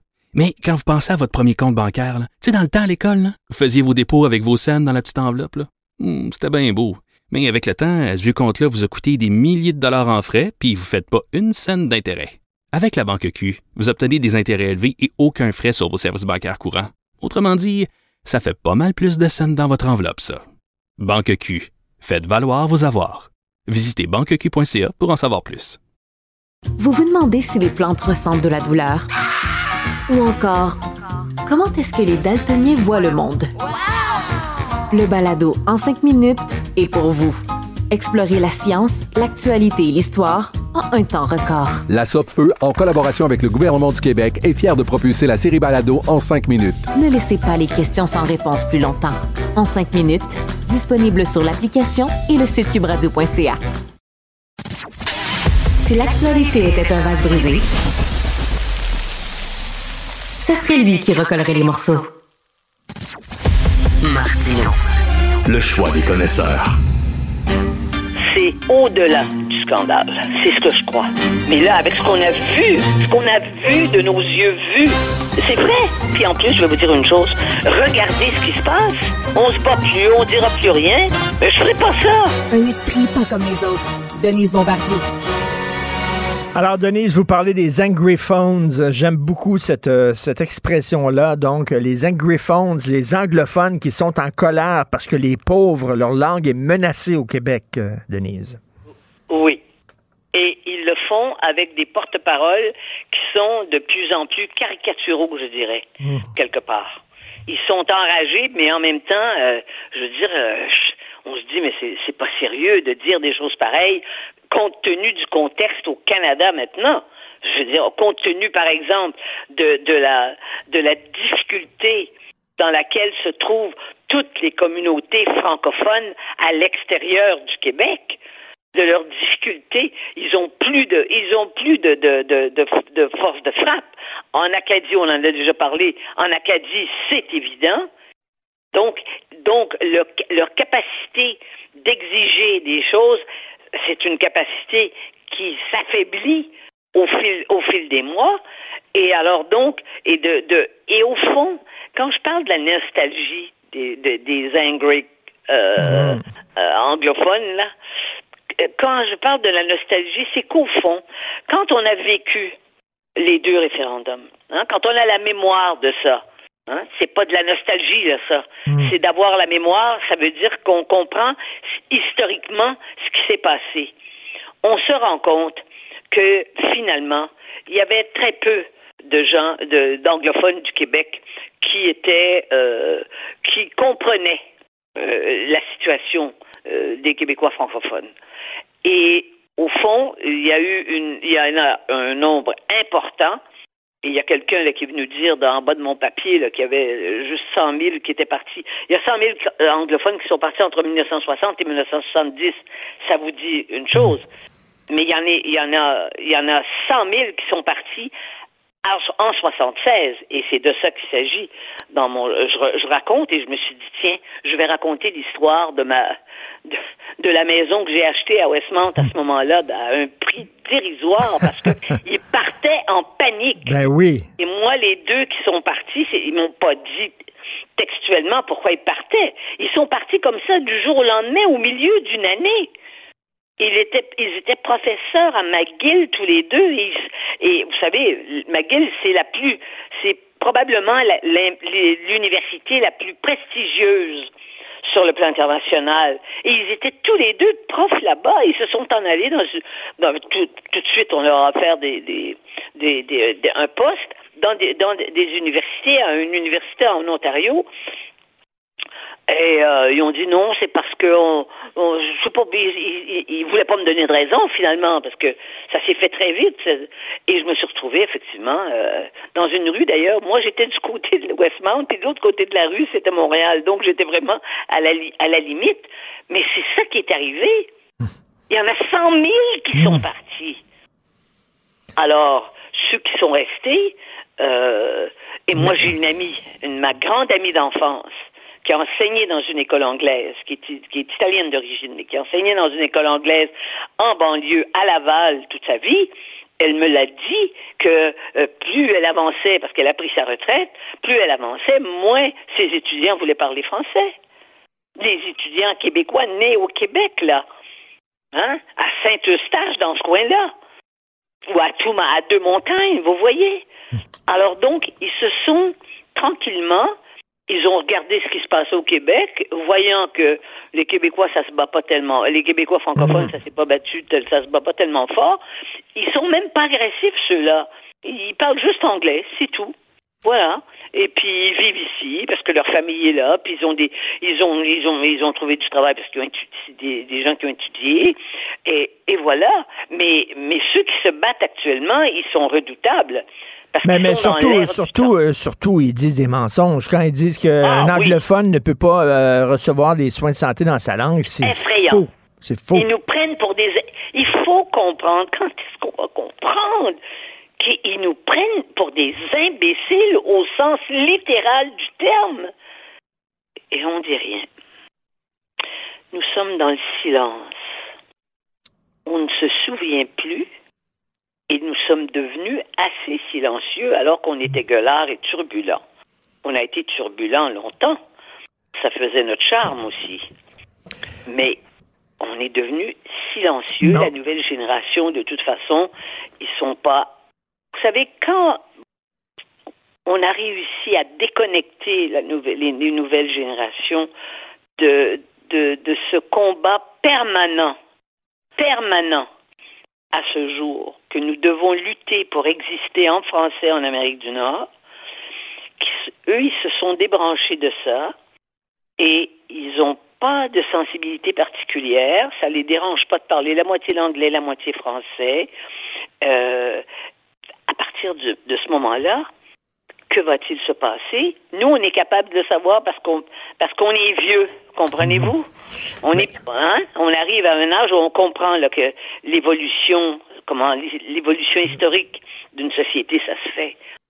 Mais quand on regarde ce qui se passe, euh, Mais, mais, mais, mais, mais Denise, que des gens comme les leaders du Québec, Community Groups Network, euh, euh, déconnent, ça c'est une chose, mais que leur, euh, leur euh, propos hystériques trouvent écho chez des gens comme Marc Garneau, ça quand même, ça c'est un, c'est un sacré problème. là. mais peut-être qu'il a attrapé qu'il a attrapé un virus quand il est allé dans l'espace, lui. Il y avait peut-être une petite faille dans la fusée, puis ça y est rentré dans la tête, parce que c'est c'est quand même la façon dont la façon dont il raisonne, on se dit, ça va pas, non? C'est peut-être que on va commencer à se rendre compte que ceux qui sont allés sur les, ceux qui sont qui sont allés euh, sur la lune et puis ceux qui sont allés dans l'espace ça les a perturbés. Mais je fais des blagues parce qu'il y a des gens tellement formidables qui sont allés qui ont témoigné après des grands des, des grands astronautes. Mais celui-là euh, c'est peut-être parce qu'il est trop il est trop ou bien alors il est devenu trop terre à terre voyez-vous c'est ça. Il est devenu trop terre à terre et euh, non il défend pas le Québec. Il défend pas le Québec on voit ça. C'est des retournements de situation tout de même. Mais, mais, mais, mais, mais, on voit là, et puis, ça fait l'affaire. Ça fait leur affaire parce qu'ils peuvent rester tranquillement. Ils se font, ils se font remercier par leurs par, par leurs compatriotes euh, canadiens anglais. Ils se promènent, ils vont faire des conférences au Canada anglais. Avez-vous déjà été interview, euh, invité vous au Canada anglais à faire des conférences? Non, Non. jamais. Mais là, on voit, on voit là, qu'il y a, c'est peut-être pas tous, là, mais il y a une, une partie des anglophones du Québec qui n'ont jamais digéré la loi 101 de toute façon. Jamais. Non, non, non. Et puis c'est une partie finalement très importante. Mais ils il, osaient, ils osaient pas le dire. Mais c'est une, une partie très importante. Et puis ils sont partis aussi. Il y en a d'autres qui sont partis. Oui. Alors c'est pas les immigrants qui vont qui vont Mais prendre là, le mais, relais. mais là, mais là, ils disent, là, Il y a on une a. on- des immigrants qui veulent pas s'intégrer au Québec francophone. Il faut bien le dire. Il faut le dire. Parce qu'ils sont arrivés ici, puis ils voient ça, pensez-vous. Ils veulent pas recommencer des combats, alors donc, ils se mettent, ils se mettent avec eux. Ce qui fait que vous avez des gens comme la, la, la, la, la députée de, de Ville-Saint-Laurent. Je je veux dire, son grand-père était au, au parti, c'est des Grecs, ça d'origine. Son grand-père était, le- au- était le, con- euh, contrôlait le Parti libéral dans Ville-Saint-Laurent. Son père, toute sa famille. Et c'est elle qui dit, c'est elle d'ailleurs là- qui, qui, qui, qui dit hein, qu'on peut pas se faire traiter euh, en. Oui, Mme Lambropoulos, mais, là, il y, a des, il y a des anglophones fâchés qui disent, là, avec Justin Trudeau, qui est euh, euh, chef du parti, là, euh, chef du gouvernement, là, on a un défenseur des droits et libertés. Là. Fait que là, on va, on va Il l'utiliser. faire la loi. euh, sau- Il, il- il voulait faire sauter la loi 101. Là, ils vont, de toute façon, puis, puis Trudeau, il va aller dans, il veut aller devant la Cour suprême pour aller tester la, la clause non-obstant. Qu'est-ce que vous voulez que je vous dise? Qu'est-ce qu'il veut avec ça? Il veut, que, il veut que le gouvernement du Québec ne puisse plus légiférer sur des questions qui sont de juridiction provinciale, mais à, mais à cause justement de la clause non-obstant, il peut utiliser ça pour passer des lois, c'est ce qu'il a fait avec la laïcité, c'est ce qu'il a fait avec la langue française. Ben, il veut plus que ça existe. C'est ça que ça veut dire quand il va devant la cour, devant la cour, devant la cour suprême. C'est ça qu'il veut. Et il sait qu'il a derrière lui énormément d'appui.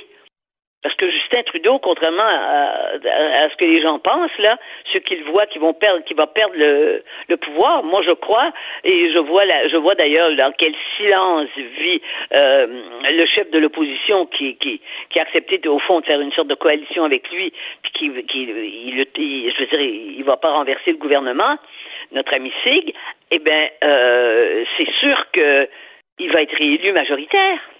C'est ça qu'il veut. Qu'est-ce qu'il ferait autrement? Ben oui. Il pourrait quand même pas aller jouer euh, euh, dans, dans, dans, des, dans des comédies, euh, dans les théâtres, euh, dans les théâtres du Québec. Là, c'est- mais, mais ils veulent rien savoir, ces anglophones-là, vraiment. Puis euh, Non, ils, euh, non, ils, non. euh, ils transmettent des mensonges, ils véhiculent des mensonges qui sont repris des fois dans des journaux au Canada anglais parce qu'ils connaissent pas la situation ici. Puis c'est vraiment, c'est vraiment n'importe quoi. Et je reviens là-dessus qu'une petite gang de crinqués euh, fasse ce genre de choses-là, c'est une chose. Mais là, qu'ils trouvent écho euh, auprès de certains ministres influents comme M. Marc Garneau, ça n'a pas de maudit bon sens. Non, et moi j'ai refusé, moi je refuse désormais, je fais ça depuis à peu près, oh mon Dieu, un an et demi, deux ans, un an et demi, je dirais. Je refuse de donner des, des, des entrevues à Toronto parce que je me suis rendu compte que mes confrères à Toronto, qui sont censés être des journalistes objectifs entre guillemets, ils me faisaient des, j'avais l'impression d'être dans un procès, dans le procès de Nuremberg, avec les questions qu'ils me posaient sur le Québec. C'était des questions très, très, très, je veux dire, Tendancieuses. Et, et très graves, de- des accusations très graves sur le Québec. Donc, c'était des faussetés, finalement. Alors, on de- faire des... Est-ce qu'on va se laisser interviewer de cette façon-là? Moi, ça a été fini. Je, je, je donne plus d'entrevues au Canada anglais. Parce que j'ai, parce que j'ai vu d'ailleurs la, la- et j'ai vu l'évolution des journalistes aussi, des journalistes plus jeunes qui nous interviewent. Mais qui sont rendus de plus en plus euh, des, des- des militants, des activistes, plus que des journalistes. Absolument, absolument. Et j'ai même été interviewé lors de mon de, de- du documentaire que j'avais fait sur les Anglos, là, le- Denise au pays des, des Franco, de, de- la francophonie. Il y a dans les postes locaux de Radio Canada, à travers les dans les autres provinces, il y a des Français français, des Français de France, et il y en a deux dans deux dans deux villes, une en Alberta, l'autre, euh, je pense, en Saskatchewan. Il s'est même interviewé comme si j'étais euh, euh, comme si j'étais euh, l'ennemi à abattre pour et que je, je, je, trahissais les francophones. Je me faisais faire la, leçon par un, par un Français de France qui débarquait là puis qui voulait avoir l'air fort pour qu'on puisse le récupérer, j'imagine. Je vous le dis là au téléphone. Je le dis là, je sais qu'on est à la, à la radio, qui voulait se faire, qui voulait se faire rapatrier au Québec pour de, pour de, à Montréal quoi, pour pour avoir le, un poste à Montréal, qui est plus, plus intéressant qu'un poste à Saskatoon quand même. Bon, eh ben ils, ils- avaient absorbé tout ça et ils étaient des Français de France. Puis ils avaient absorbé toute la les critiques du Canada anglais au sujet des francophones. Mais il faut que les gens réagissent. Là, on dit, ah, c'est Ben au, c'est au premier ministre du Québec à réagir. On est rendu indolent. On Et est là, rendu- là, on va pas lui. Là, à mon avis, on devrait pas dire que M. Legault, ben oui, il repart puis il va encore manger sa claque. Ce qu'il a fait, là, c'est l'appel qu'il fait là, au sujet de Roxane. C'est sûr là, que ce qu'il dit, il faut qu'il le dise à ce moment-ci. C'est sûr qu'il va se faire emballer. Mais on ne peut pas lui reprocher Mm. euh, de le faire parce que là, à ce moment-là, ça veut dire que il peut plus parler à, à- à Ottawa, je veux dire. Et Ottawa avance de plus en plus sur le, occupe de plus en plus le terrain. Je sais pas. Ben alors c'est mieux qu'il, au fond, s'il accepte personnellement de se faire gifler, parce que j'ai, je l'ai déjà écrit, euh, je veux dire, c'est, pour le bien du Québec. Alors voilà, une gifle, puis quand il y en aura 12, peut-être que là, il y a des gens qui vont se réveiller. Merci beaucoup. On peut lire euh, votre chronique euh, aujourd'hui dans le Journal de Montréal où vous parlez des angry phones. Euh, ils n'aiment pas ça quand on utilise cette expression-là, mais c'est ce qu'ils sont. Ce sont C'est des une excellente expression. Oui. Et quand on pense à Mme Goldwater, qui est une des porte-paroles, elle incarne parfaitement ça. Oui, Voilà. qui laissait, qui laissait Hein, sous-entendre que la loi 101 était comme euh, les lois euh, qui avaient été euh, promulguées par les nazis contre les juifs. C'est complètement débile. Donc, votre chronique des anglo-québécois nostalgiques aujourd'hui dans le journal, on se reparle vendredi. Merci, Denise. Au revoir.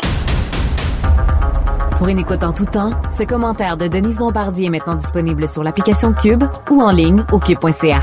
Tout comme sa série À haute voix, un balado où Denise Bombardier remonte le fil de sa mémoire pour discuter des enjeux de la société québécoise contemporaine. Cube Radio.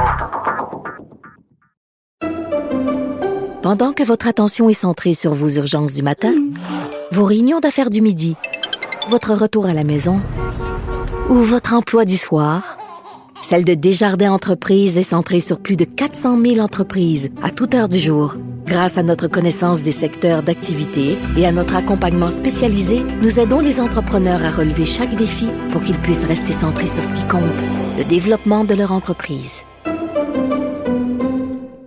La Banque Q est reconnue pour faire valoir vos avoirs sans vous les prendre. Mais quand vous pensez à votre premier compte bancaire, tu sais, dans le temps à l'école, vous faisiez vos dépôts avec vos scènes dans la petite enveloppe. Hmm, C'était bien beau. Mais avec le temps, à ce compte-là vous a coûté des milliers de dollars en frais, puis vous ne faites pas une scène d'intérêt. Avec la Banque Q, vous obtenez des intérêts élevés et aucun frais sur vos services bancaires courants. Autrement dit, ça fait pas mal plus de scènes dans votre enveloppe, ça. Banque Q. Faites valoir vos avoirs. Visitez banqueq.ca pour en savoir plus. Vous vous demandez si les plantes ressentent de la douleur? Ou encore, comment est-ce que les daltoniens voient le monde? Le balado en cinq minutes est pour vous. Explorez la science, l'actualité et l'histoire en un temps record. La Feu, en collaboration avec le gouvernement du Québec, est fière de propulser la série Balado en cinq minutes. Ne laissez pas les questions sans réponse plus longtemps. En cinq minutes, disponible sur l'application et le site cubradio.ca. Ben oui, on le sait. Martineau, ça n'a pas de bon sens comme il est bon. Vous écoutez Martineau. Cube Radio.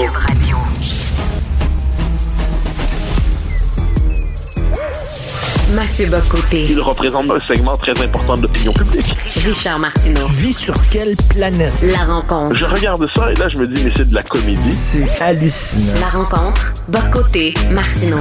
Alors, euh, Mathieu, l'Espagne qui a adopté une loi permettant de changer librement de genre dès 16 ans.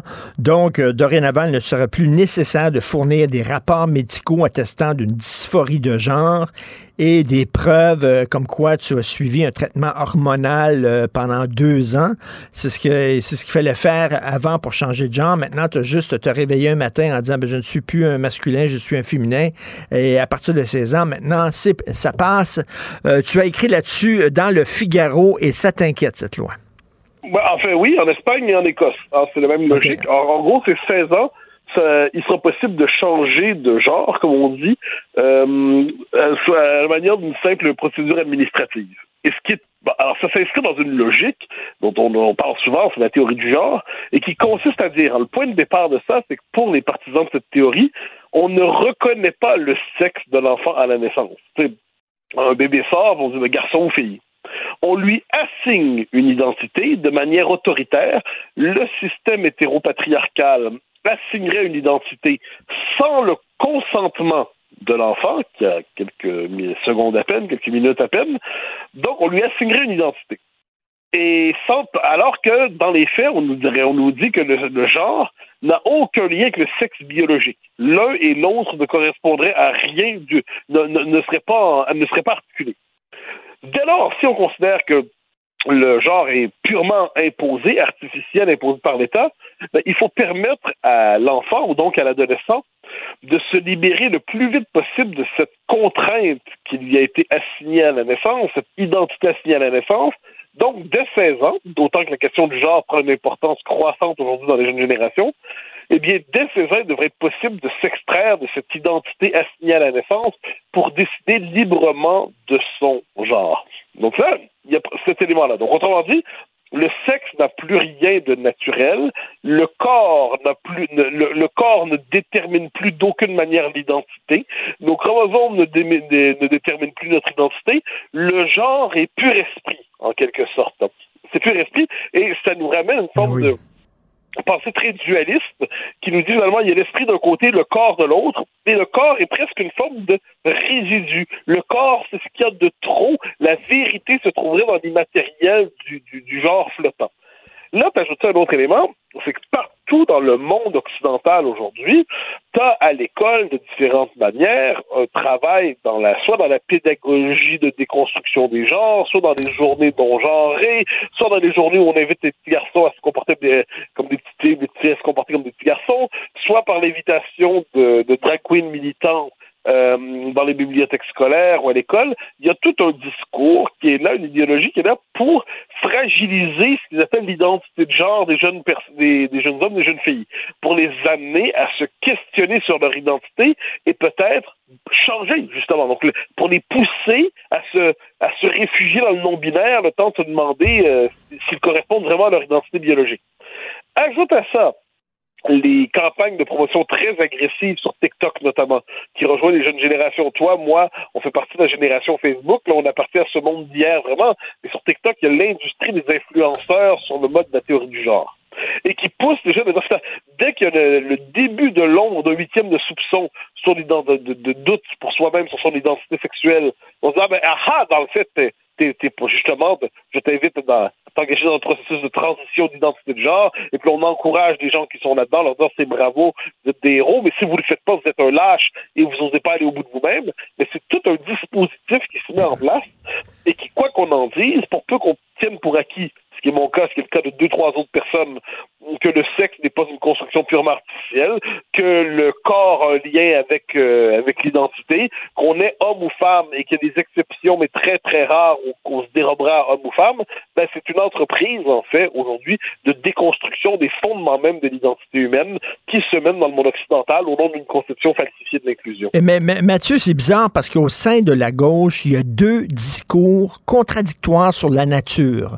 Il y a discours euh, écolo qui dit la nature a raison, Gaïa est notre mère à toutes, il faut obéir à la nature, respecter les lois de la nature, mais de l'autre côté, ah, si la nature t'assigne euh, un sexe, il faut s'en débarrasser parce que la nature est un carcan qui nous impose des choses. Donc, il y a deux... La gauche te réconcilie ça autrement en disant que dans les faits, c'est pas la nature qui a fixé un sexe c'est une, représentation sociale qui ferait passer la culture pour la nature. Donc, dans leur discours, dans leur esprit, la vraie nature, la vraie nature, c'est le retour à l'antérieur au masculin et au féminin.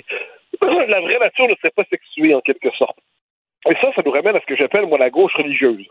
Qu'est-ce que j'appelle la gauche religieuse? C'est une gauche qui ne veut pas se contenter de transformer, d'aménager, d'améliorer, de réformer le monde, mais qui veut recréer l'être humain.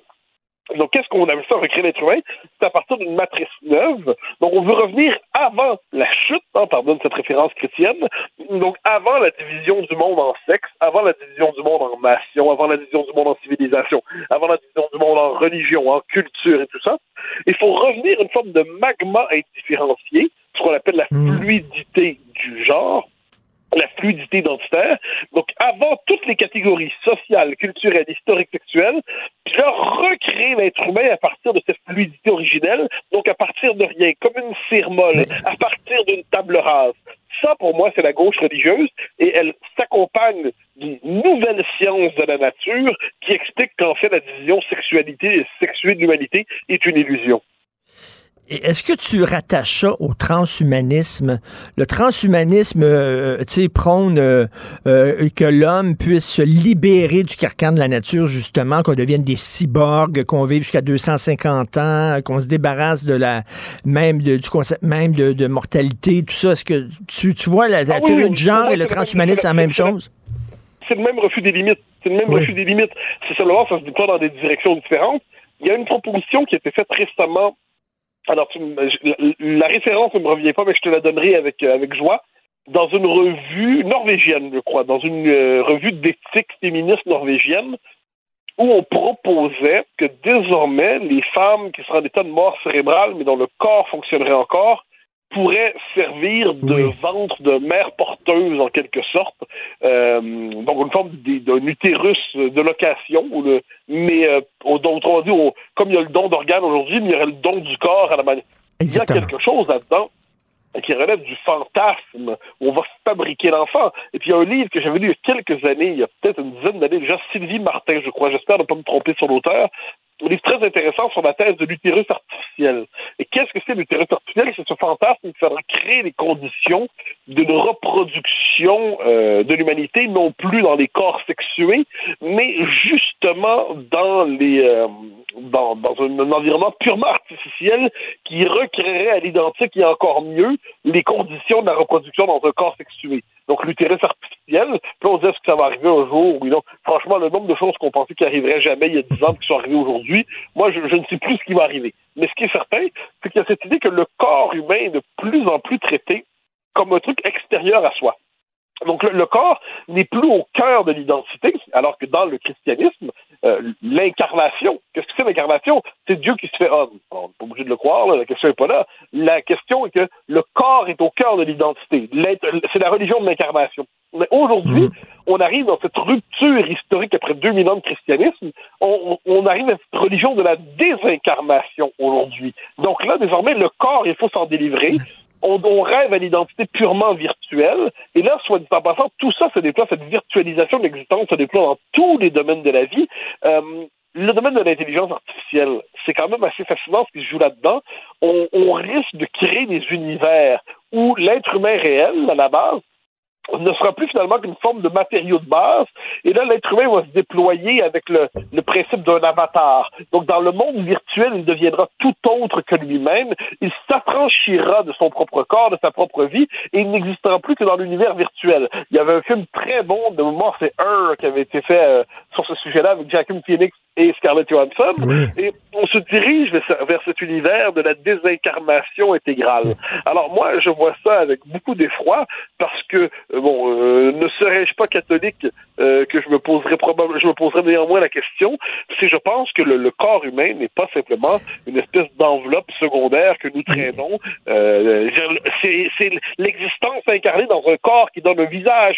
C'est l'existence incarnée dans un corps qui donne une voix. Qu'est-ce qu'un homme sans, sans voix Qu'est-ce qu'un homme sans visage Tout ça, ben, ben, ça, on quitte un univers qui allait de soi, un univers de la représentation, et là, on va basculer dans l'univers de la pure virtualité. Et oui, je le confesse, rien de tout cela de m'enthousiasme. En terminant, euh, tu te posais la question l'autre jour, tu l'avais d'ailleurs posée à une militante de la théorie du genre. euh, euh, Est-ce qu'on dit Yel est beau ou Yel est belle? Alors, il faut dire bello. Bello, ça le qualifie une personne de genre non binaire agréable à l'œil. Donc, c'est B-E-L-L-E-A-U, bello. T'es sérieux? Oui. Elle a- Jean-Paul Bello? Oui. eh ben, si moi, hein, Gilbert Sicotte en dragueur des années 80 qui multipliait les, entreprises de séduction de ces dames portera désormais le visage de la beauté dans l'univers post-genré. Vous êtes bello, pas mal avec ma moustache. Oh, c'est formidable. Yel bello. Salut. Yel bello, mon Richard. Yel bello. Salut, bye, à demain. Mathieu. Pendant que votre attention est centrée sur cette voix qui vous parle ici, ou encore là, tout près ici, très loin là-bas, Celle de Desjardins Entreprises est centrée sur plus de 400 000 entreprises partout autour de vous. Depuis plus de 120 ans, nos équipes dédiées accompagnent les entrepreneurs d'ici à chaque étape pour qu'ils puissent rester centrés sur ce qui compte, la croissance de leur entreprise. La Banque Q est reconnue pour faire valoir vos avoirs sans vous les prendre. Mais quand vous pensez à votre premier compte bancaire, tu sais, dans le temps à l'école, vous faisiez vos dépôts avec vos scènes dans la petite enveloppe. Hmm, C'était bien beau. Mais avec le temps, à ce vieux compte-là vous a coûté des milliers de dollars en frais, puis vous ne faites pas une scène d'intérêt. Avec la Banque Q, vous obtenez des intérêts élevés et aucun frais sur vos services bancaires courants. Autrement dit, ça fait pas mal plus de scènes dans votre enveloppe, ça. Banque Q. Faites valoir vos avoirs. Visitez banqueq.ca pour en savoir plus. Vous vous demandez si les plantes ressentent de la douleur? Ou encore, comment est-ce que les daltoniens voient le monde? Le balado en cinq minutes est pour vous. Explorez la science, l'actualité et l'histoire en un temps record. La Feu, en collaboration avec le gouvernement du Québec, est fière de propulser la série Balado en cinq minutes. Ne laissez pas les questions sans réponse plus longtemps. En cinq minutes, disponible sur l'application et le site cubradio.ca. Si c'est vrai qu'on aime autant qu'on déteste, Martineau, C'est sûrement l'animateur le plus aimé au Québec. Vous écoutez Martineau. Cube Radio. Alors, on va prendre les bonnes nouvelles lorsqu'il y en a. hein. Euh, au mois de mars, il va y avoir à Montréal le premier sommet des chantiers. Il va y avoir euh, une centaine de personnes qui vont se rencontrer, des promoteurs immobiliers, des entrepreneurs, des experts, des responsables du ministère du Transport, de la ville de Montréal. Et on va se rencontrer pour savoir comment améliorer la circulation en ville et comment euh, coordonner mieux les chantiers. On va en parler avec quelqu'un qui doit certainement être très content, euh, M. Michel Leblanc, président de la Chambre de commerce du Montréal métropolitain. Bonjour, M. Leblanc. Bonjour, M. Martineau. Bon, on crachera pas dans la soupe. Hein? C'est une bonne nouvelle. Ben oui, et je suis très, je suis très heureux parce que je l'ai dit à d'autres reprises, il faut faire attention au cynisme. Ça fait des années que ça dure, ça fait des années qu'on a l'impression qu'on ne trouve pas la solution. Fait que c'est facile de tomber dans une forme de cynisme où on se dirait ça sert à rien, il n'y a rien qui va changer. Or moi, je n'y crois pas. Je pense qu'on peut faire beaucoup mieux. Dans d'autres villes, on fait mieux que chez nous. Et donc, c'est important d'avoir ce sommet-là. 30 mars, ça vient vite. Euh, je suis content qu'on le laisse au printemps plutôt que plus tard dans l'année. La ville l'avait annoncé, mais elle le fait vite, donc tant mieux. J'imagine qu'on ne pourra pas le faire à Montréal parce que c'est trop difficile de se rencontrer à Montréal. On va le faire ailleurs. non, mais peut-être que cette journée-là, justement, euh, on va avoir faire attention. On va faire attention pour enlever les comptes puis euh, libérer les voix. Mais c'est clair que vous avez dit là tantôt, puis c'était la bonne chose. Il faut que tout ce monde-là se rencontre. Je rajouterais là, vous l'avez pas mentionné, mais dans notre esprit, il faut que ça soit bien clair aussi. Tout ce qu'on appelle les utilités publiques, les Hydro-Québec, Bell, Vidéotron, ce monde, qui utilisent l'espace public euh, parce que leurs euh, leurs installations sont là, mais qui font beaucoup de chantiers qui sont pas inscrits sur la plateforme de coordination de la ville à ville. Ça se fait de façon volontaire. Nous, ce qu'on a calculé, c'était que c'était 6% des chantiers qui étaient inscrits. Alors, comment voulez-vous qu'on coordonne dans ce temps-là? là? Donc, il faut que tout le monde soit là. Puis il faut un changement d'attitude. Moi, je l'ai dit, là, on, on dit souvent que c'est la ville qui est responsable, mais dans les faits, la ville, c'est un tiers des chantiers.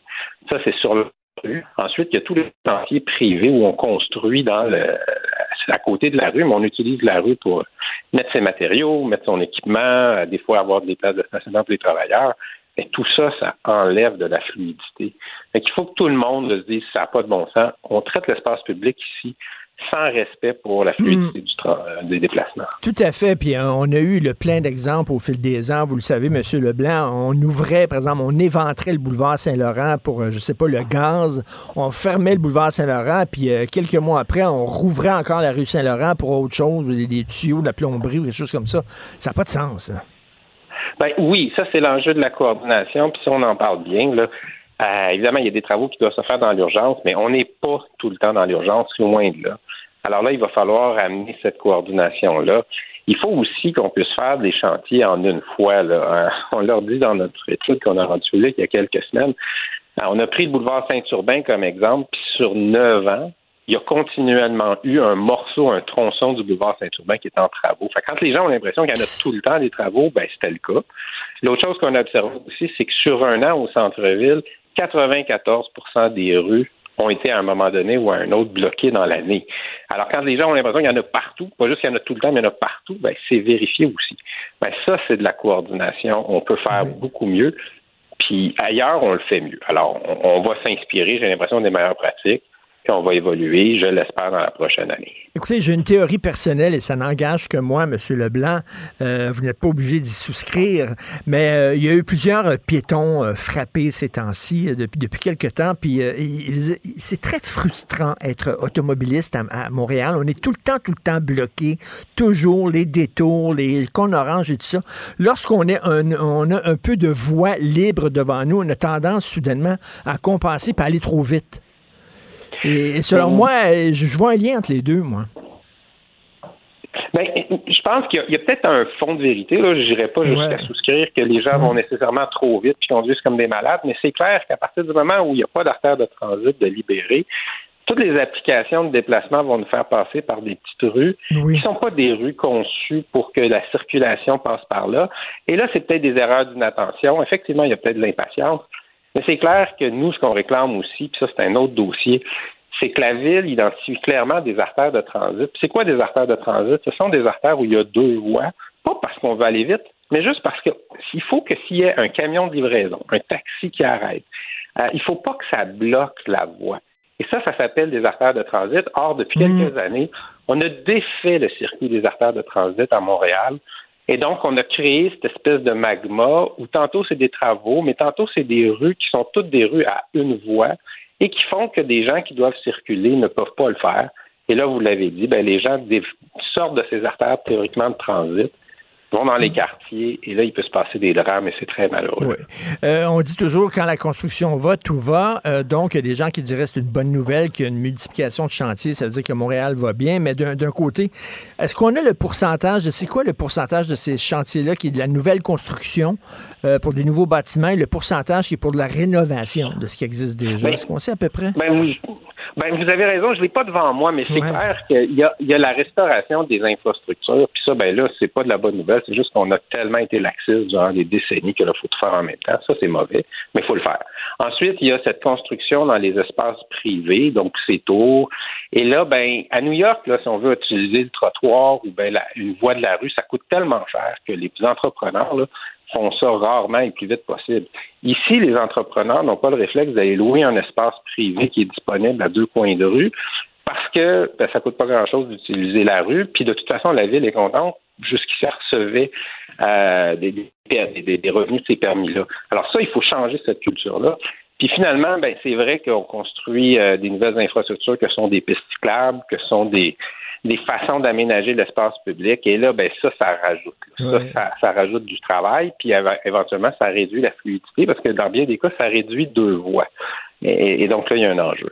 Et euh, il y a quelque chose de très contradictoire aussi. Je lis les journaux puis je comprends pas trop trop ce qui se passe à Montréal. D'un côté, euh, on dit euh, euh, ben c'est très dangereux le télétravail, les gens quittent le centre-ville, restent chez eux. Il y a des espaces de bureaux maintenant qui sont libres, qui sont alloués, etc.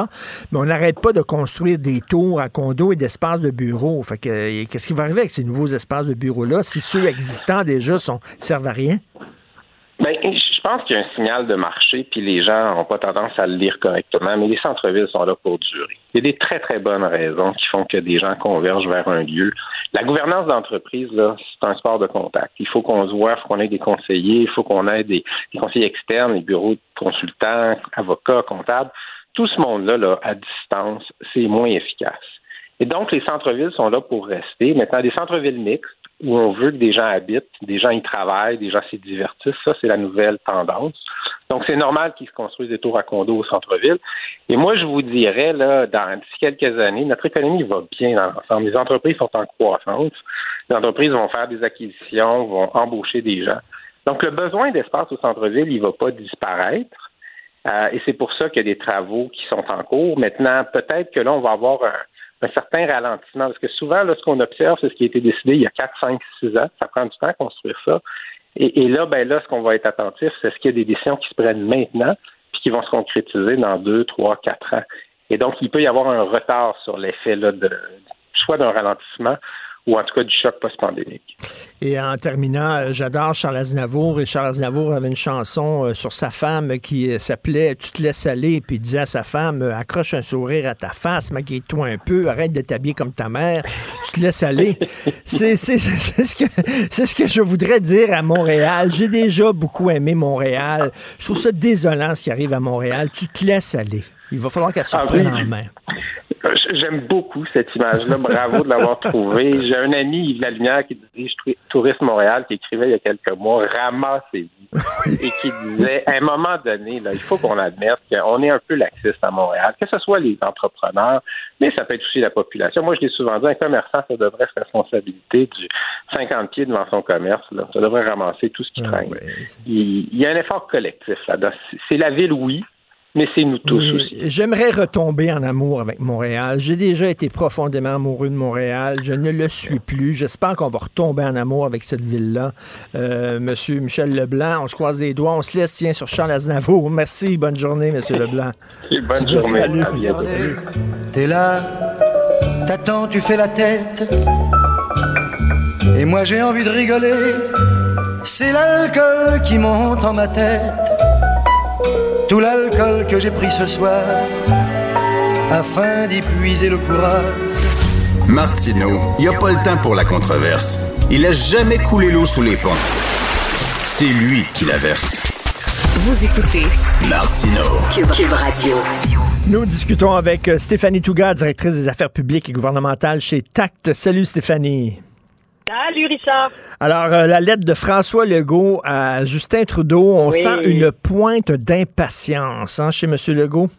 Oui, le ton, hein, le ton de la lettre, Oui. avant d'aller sur le fond, là, juste le ton de la lettre était quand même très, euh, j'ai envie de dire, militant, hein, sur un sur un ton assez demandant. Il rappelait presque à Justin Trudeau ses fonctions en tant que premier ministre en lui disant, en tant que premier ministre, vous êtes responsable des frontières, vous avez euh, des tâches, on s'attend de vous, que, que vous fassiez euh, certains gestes. Et là, on espère que vous preniez vos responsabilités en lien avec la question des frontières. Donc, François Legault, sur un ton, donc, comme je le disais, assez militant, assez revendicateur, invite le premier ministre euh, à en faire davantage sur la question de la gestion de la frontière et évidemment du chemin Roxham qui est sur toutes les lèvres, tant du côté de Québec que du côté d'Ottawa et depuis quelques semaines aussi, depuis quelques jours, du côté de l'Ontario. Donc, c'est vraiment Ben un sujet là, qui, est, qui est vraiment là, euh, tout- vraiment chaud en ce moment, euh, avec l'arrivée de Biden en plus en mars. Donc, tout ça, là, c'est c'est vraiment un, un sujet très, très préoccupant que M. Legault essaie d'imposer le plus possible dans l'espace public avec cette lettre-là euh, qui a été transmise à, à Justin Trudeau.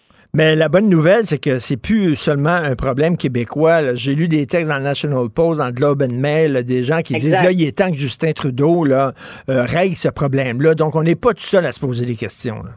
Ben non, exactement. Du du 10 au 13 février euh, dernier, dans le fond, les, les, les, les, les personnes migrantes qui ont traversé par la, la frontière du chemin Roxham, donc, ont été euh, transportées euh, du Québec vers d'autres provinces. Euh, et là, ça fait en sorte que la pression, ben, elle est plus juste sur le dos du Québec, parce que rappelons-le, là, quand même, en ordre de grandeur, il y a à peu près 300-400 euh, personnes qui entrent avec un statut comme celle euh, au, au chemin Roxham ailleurs au Canada, puis c'est 40 000 au Québec. Donc, on est vraiment dans des ordres de grandeur complètement différents. Puis là, tout d'un coup, les autres provinces se disent, ouais, c'est vrai que la pression était beaucoup sur le Québec. Et là, si, les, ces- si ces personnes-là, si ces réfugiés-là ne viennent plus au Québec, ben de facto, elles vont dans les autres provinces. Donc, la pression augmente sur les autres provinces, notamment l'Ontario. Euh, et et j'écoutais Tom Mulcair à ton micro il y, a Ben pas- oui. il y a- il y a quelques minutes. Je trouvais ça vraiment intéressant ce qu'il disait. Il disait, tu sais, dans la région de Toronto, il y a une cinquantaine de sièges. Là, si l'Ontario, tout d'un coup, ça devient son sujet préoccupant, peut-être que la pression, elle va être davantage, donc, sur Justin Trudeau, qui devra poser des gestes.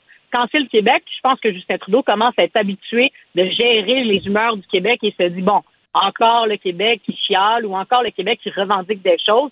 Mais quand c'est l'Ontario, quand c'est, disons, sa base qui, permet, qui lui permet d'être au gouvernement, ben, peut-être qu'il tendra davantage l'ore- l'ore- l'oreille euh, pour, euh, pour euh, répondre aux attentes du premier ministre Ford dans ce cas-ci, qui, qui, qui lui aussi est préoccupé par la situation. Ben, parlant justement Tom Mulcair, il revient tout le temps en disant la machine gouvernementale est trop lente, là, elle est déficiente. Ouais. Puis, tu sais, quand tu regardes, là, bon, euh, premièrement, le- le- les délais dans les émissions de permis de travail, parce que ces gens-là pourraient avoir un permis de travail pour travailler, pour subvenir à leurs Ben oui. besoins, et aussi dans le traitement des, des- des demandes d'immigration puis d'asile politique, c'est Ben oui. lent, c'est lent, Christy. Ben oui, puis ça n'a pas de bon sens. Je veux dire, ces personnes-là là, qui arrivent ici, qui arrivent plus souvent qu'autrement hein, dans des situations extrêmes, qui, qui, qui demandent rien que mieux qu'être en sécurité et subvenir à leurs besoins fondamentaux, c'est-à-dire de se loger et travailler et pouvoir se nourrir et nourrir leur famille. Ben, ils arrivent ici et pendant des mois ou même des années, on n'arrive pas à régulariser leur statut, ils n'ont pas de permis de travail, euh, deviennent tout simplement, euh, euh, ils sont dans une situation de passivité. Donc, tant pour eux que pour le pays qui les accueille, c'est pas une situation qui est enviable. Euh, et là, le gouvernement fédéral ben, a, a le beau rôle. Hein? Il dit on ouvre la porte. euh, euh, le Québec, euh, bon, vous êtes un peu refermé sur vous-même. Et donc, politiquement, il y a un peu le beau rôle du, du rôle de la vertu de dire nous, on accepte tout le monde. Mais en même temps, quand tout le monde est rendu ici, ben, ils, ils les accompagnent pas. Ils n'ont pas de logement, ils n'ont pas de travail, ils n'ont pas de statut régulier. Donc, ça les, ça les positionne dans une situation de grande vulnérabilité, alors qu'ils ont fui une situation de vulnérabilité. Euh, franchement, c'est vraiment une situation, euh, c'est vraiment une situation désolante. là. Le, le gouvernement fédéral devra en faire davantage. Pour le moment, je trouve que François Legault, il pose les bonnes questions au gouvernement fédéral. Euh, Qu'on soit d'accord ou pas avec la fermeture du chemin Roxham, il y a une situation qui doit être traitée en ce moment avec le gouvernement canadien et Justin Trudeau devra faire davantage. Et là aussi, on aimerait que Justin Trudeau nous donne l'heure juste sur les, les accusations d'ingérence de la Chine dans le Ah, processus électoral. Qu'est-ce qui s'est passé au juste? Qu'est-ce qu'on savait au juste?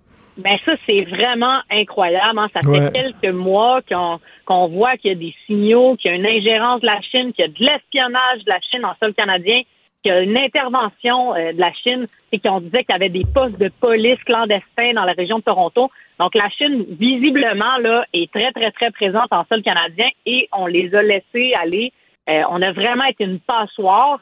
Le gouvernement, le, Parti euh, conservateur dit même qu'avec l'ingérence de la Chine dans les deux dernières élections, on parle de huit candidats conservateurs qui auraient perdu en raison de cette ingérence. Est-ce que c'est vrai? Est-ce que c'est faux? Malheureusement, on ne peut pas répondre à cette question-là parce que Justin Trudeau ne fait pas preuve de transparence. Il a répété plusieurs fois ne pas être au courant de la situation, alors que là, ce qu'on constate avec euh, ce rapport-là qui a été coulé euh, dans, dans le Globe and Mail, un rapport du SCRS, c'est qu'il était au courant. Il était Ben au oui. courant que la Chine intervient dans nos élections, que la Chine appuie le gouvernement libéral, donc ça lui sert bien d'avoir plus d'élus et, et malheureusement, ben là, ça envoie le signal que euh, Justin Trudeau, ben, il est, il est prêt à laisser d'autres pays euh, qui ne sont pas des pays amis du Canada. Je le répète, là, la Chine, c'est pas un pays ami du Canada. euh, et qui viennent intervenir dans notre processus un- démocratique. Mais écoute, On un- a l'air d'une république de bananes. Ben, c'est un gros scandale, cette histoire-là. là. Vraiment, là, écoute, dans d'autres pays, ça pourrait même coûter la job du premier ministre parce que si effectivement il le savait puis il n'a pas ri- il a rien fait parce que ça l'avantageait, c'est un, un problème, là. Ben oui, puis si on regarde hein, chez nos voisins du Sud, là, Donald Trump, euh, qui, a, qui a eu une situation similaire, lui, dans ce cas-ci, c'était avec la Russie.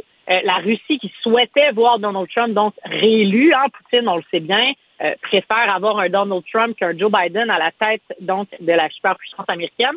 Euh, ben, ça a pris des mois et des années euh, de pression sur Joe Biden. Les médias se sont saisis de ça, la population s'est saisie de ça. Il y a eu des commissions sur la question.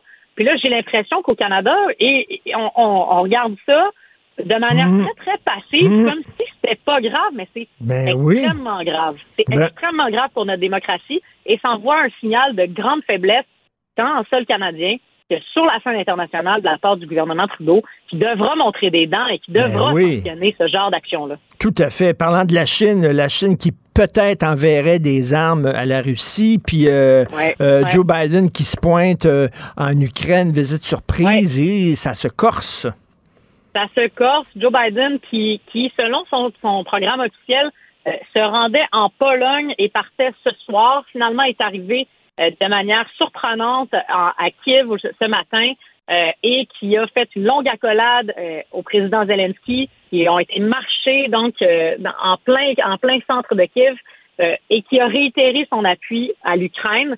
Il faut se rappeler qu'on est à un an. Là. On est à peu près au un an. C'était le 24 février dernier où Poutine a commencé les mesures d'agression en Ukraine, a commencé à vouloir, en fait, a, a commencé les actions militaires pour envahir l'Ukraine. Euh, et Joe Biden, donc, c'est pas anodin, est présent pour les un an de l'invasion, envoie un signal de force en disant on va vous soutenir, on va vous soutenir davantage. Il a été question d'un nouveau 500 millions de dollars euh, d'armement qui soit transmis à l'Ukraine. Euh, là, dans les dernières semaines, on a l'Allemagne aussi a autorisé qu'on déploie un certain nombre d'armements militaires qu'ils n'autorisaient pas avant. Donc, euh, il y a un signal fort là, que l'Occident, que, que Mm. l'OTAN et que les États-Unis sont derrière l'Ukraine. Euh, et la Chine, ben encore une fois, on le, on le répète, mais c'est pas un pays ami du Canada ni de l'Occident. Ben là, se positionne en disant bon, il est possible qu'on envoie des armes à la Russie pour soutenir Poutine. Eh, Ça regarde on- mal en maudit. D'un côté, les Ben, États-Unis, en face, euh, en face euh, le- la Chine puis euh, l'URSS. Ouais. Ça regarde vraiment mal. J'aimerais ça savoir Ben, comment exact. ça va finir, cette histoire-là. Et, et au-delà de la question de la guerre, la Russie comme la Chine sont dans une situation économique extrêmement compliquée. Puis si tu veux faire de l'argent et relever ton économie, il n'y a pas grand-chose Ben, de ça. mieux que la guerre pour la relever.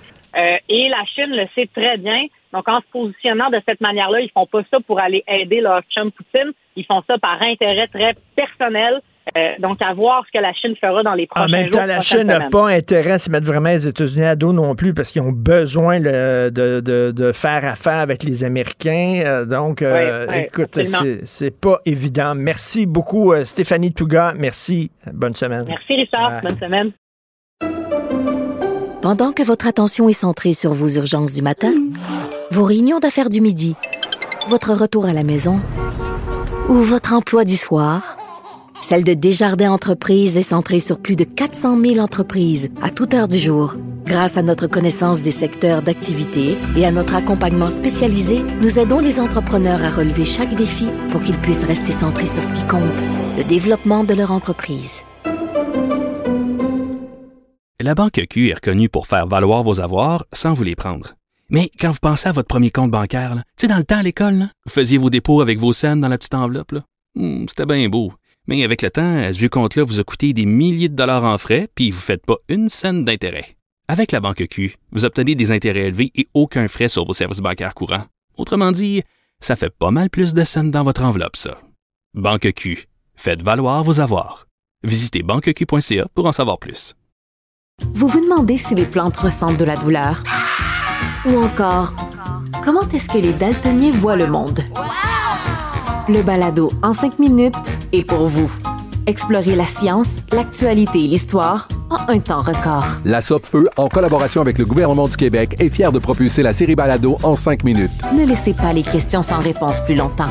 En cinq minutes, disponible sur l'application et le site cubradio.ca. Martino. Le parrain de l'actualité.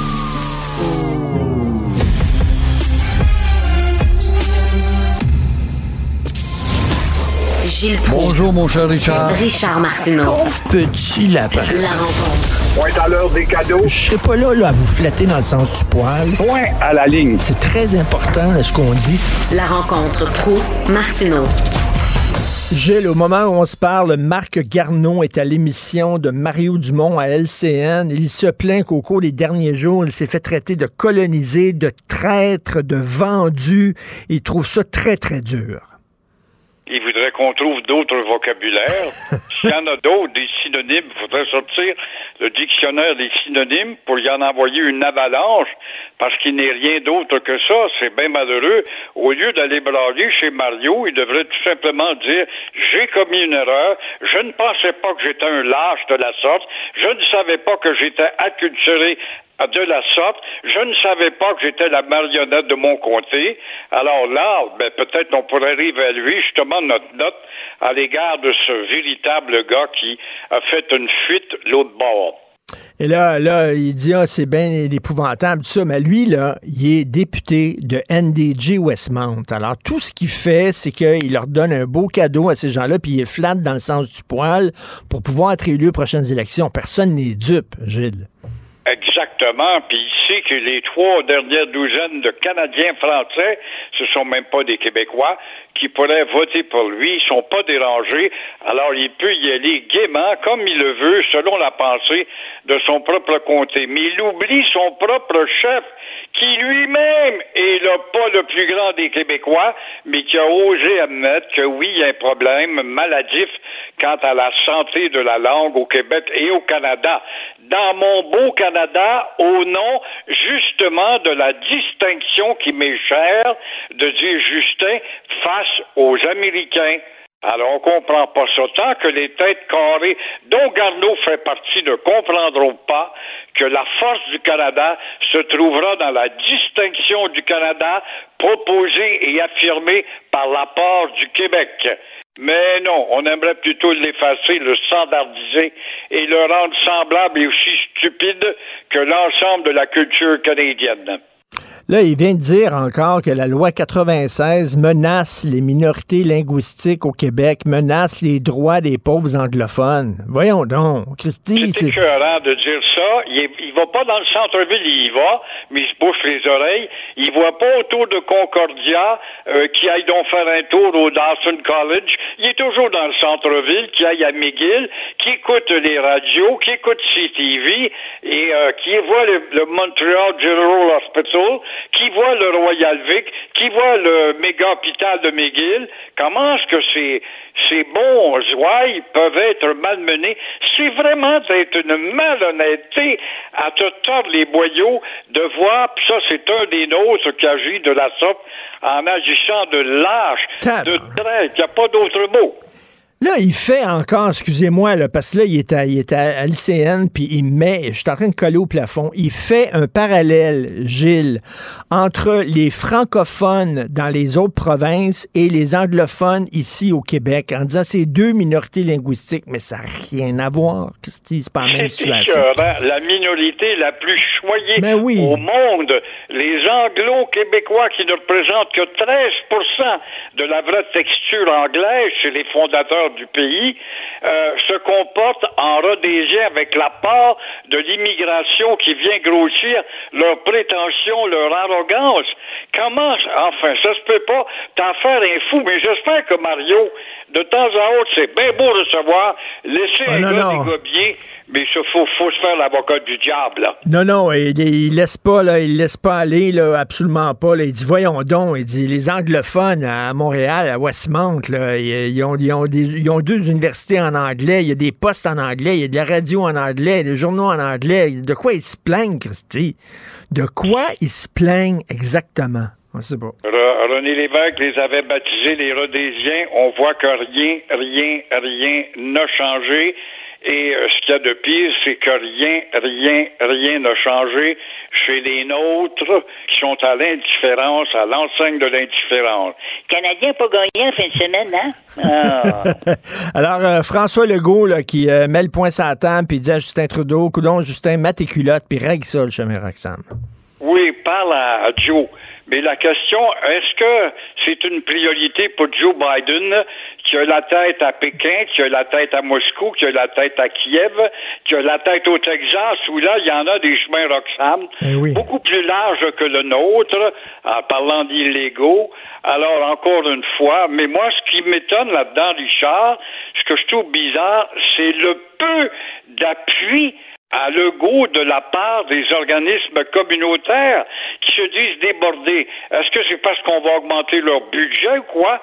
Mais comment se fait-il s'ils ont de la misère à trouver des draps, des repas, puis des logis, et puis des classes pour les enfants, etc., etc. Comment se fait-il que Legault n'a pas un mouvement massif derrière lui, quitte à aller à la porte de Roxham et de manifester? Le ton n'est pas là, c'est ce que je comprends pas. Entre-temps, Trudeau, lui, qui euh, s'occupera peut-être pas de la lettre de Legault, euh, il vient d'attribuer des millions à un ami du Parti libéral fédéral, nous l'oublions pas, pour qu'il construise un centre d'accueil. Alors voilà comment on passera de 40 000 à 60 000 entrées. Euh, pourtant, pourtant, euh, on peut, c'est, clair, dans l'entente des tiers pays sûrs, c'est écrit, chacune des parties peut, par avis écrit donné à l'autre, suspendre l'application du présent accord pour trois mois, puis une telle suspension peut être renouvelée. On n'a pas besoin des États-Unis. On peut nous-mêmes unilatéralement dire, on débarque de cette entente-là, on la suspend. On le fait pas. Te rends compte, Richard, on est battu, on a peur d'un gouvernement municipal. Ben oui. La ville de New York elle-même qui finance des autobus. Les New-Yorkais disent on ne veut pas avoir ces, ces sous-produits-là, ces sous-produits humains. On va envoyer ça dans un dépotoir qui s'appelle le Québec. Alors, le petit gouvernement qui a certains pouvoirs pour trois mois n'ose pas parce que là, il s'attaquerait à la ville de New York. Il n'est pas pour s'attaquer à Washington, il s'attaque pas à Ottawa. Alors là, c'est un pouvoir, même la ville de New York est un pouvoir trop gros pour eux autres. Alors, on se tait puis on endure. Euh, actuellement, il faut avoir 60 ans pour euh, prendre notre retraite. Euh, Il y a des gens qui disent on n'a pas le choix, il faut repousser ça à 62 ans. Je pense qu'effectivement, on n'a pas vraiment le choix. Qu'est-ce que vous en pensez, Gilles? Bravo à Maxime euh, Bossilotte, cet homme d'affaires de l'apocatière, qui euh, justement a donné, il, est dans le domaine de la quincaillerie, il a bien raison et euh, il le rappelle très bien que le régime des rentes devrait être repoussé de 60 à 62 ans. Pourquoi? Parce que la caisse va finir par se vider. Oui, oui, oui, mon honorisant pour 50 ans, c'est facile à dire, avec l'élargissement du social et de la misère et de la pauvreté, je pense pas que la caisse va durer aussi longtemps. Et en même temps, en même temps, la caisse fond comme une glace au soleil, mais surtout, euh, un travailleur de 60 ans et plus, il y a du métier dans le corps. T'as pas besoin de passer ta soirée à suivre ou la- l'après-midi à suivre ton gars. Il fait un travail qui est bien fait, alors que chez les jeunes, on le sait, la formation n'est pas là. Oui, mais ils m'ont dit, il y a des gens qui sont estropiés, qui sont fatigués, puis ils devraient le prendre à 60 ans parce qu'ils en peuvent plus d'avoir travaillé dans des manufactures. C'est vrai. Mais il faut pas oublier que les actuaires euh, avaient justement dit à 60 ans à l'époque, tu pourras grossir ta pension, ton régime à 65 ans, mais ils calculaient déjà le nombre de morts qui tomberaient, le nombre de gens qui tomberaient. Or, avec l'hygiène qui s'améliore, ben, on se rend beaucoup plus loin que 65 ans, et évidemment, c'est la caisse, c'est la réserve de la caisse qui y goûte. Pensez-vous que si jamais on repousse l'âge de la retraite, euh, on va se braquer comme, euh, comme les Français ou on va plus l'accepter ici? on devrait accepter. Normalement, ouais. quand même, c'est dans notre culture. Nous autres, on est des pacifistes. On est des gens pauvres. On est distincts. Dans la nonourie, on est vraiment des distincts. Alors, non, on devrait accepter ça. Ben oui, nous autres, euh, on, se chicane pas. Regardez, là, euh, euh, tout le monde nous insulte, puis on, on rit, on rigole, on est fin. Je sais pas s'ils vont chicaner, là. T'as vu le taux d'inflation qui commence à? Euh, quand un loyer à payer avec l'arrivée de l'inflation, la montée des taux, et qui va monter encore cette semaine apparemment, alors là, la location de logement, euh, de logement, ça fait peur, la montée des loyers. Euh, Drummondville en parle ce matin dans le journal de Montréal, mais aujourd'hui, selon un rapport de rental.ca, c'est à Gatineau que les loyers ont augmenté de 10% et le logement d'une chambre est euh, rendu à 1641 dollars. Hey, écoute, un logement avec une chambre. À Montréal, le prix pour une chambre euh, passe à 1624 dollars. Mais à peu près tout le monde a besoin d'un deux chambres si c'est pas un trois chambres. Alors un deux chambres à Montréal, il est rendu à 2124 dollars. À Laval, deux chambres, on passe ça à 1958 dollars. Consolons-nous, euh, on va dire oui, oui, mais quand même, faut se consoler. Euh, regarde à, à- à- à Toronto et Vancouver. Oui, Toronto, 3624 pour un deux chambres, il n'y a pas de doute, mais on a toujours été en arrière de Toronto, ce que je sache, mais quand même, en arrière, on s'aperçoit que ça fait mal aux reins en mot Tout à fait. Merci, Gilles. On se reparle demain. À demain, au revoir. Merci. Merci à toute l'équipe qui m'entoure. À la recherche, Marianne Bessette, Charlotte Duquette et Florence Lamoureux. Merci à vous trois. À la régie, la réalisation, Jean-François Roy. C'est Benoît qui vient tantôt. Il était à Salut Bonjour, je crois, pour parler de sa série qui commence aujourd'hui à moi et compagnie. C'est-tu juste moi ou c'est-tu juste moi ou Benoît de bonne humeur ces temps-ci? Alors, euh, nous autres, on se reparle demain à 8h30. Passez une excellente journée. Cube Radio.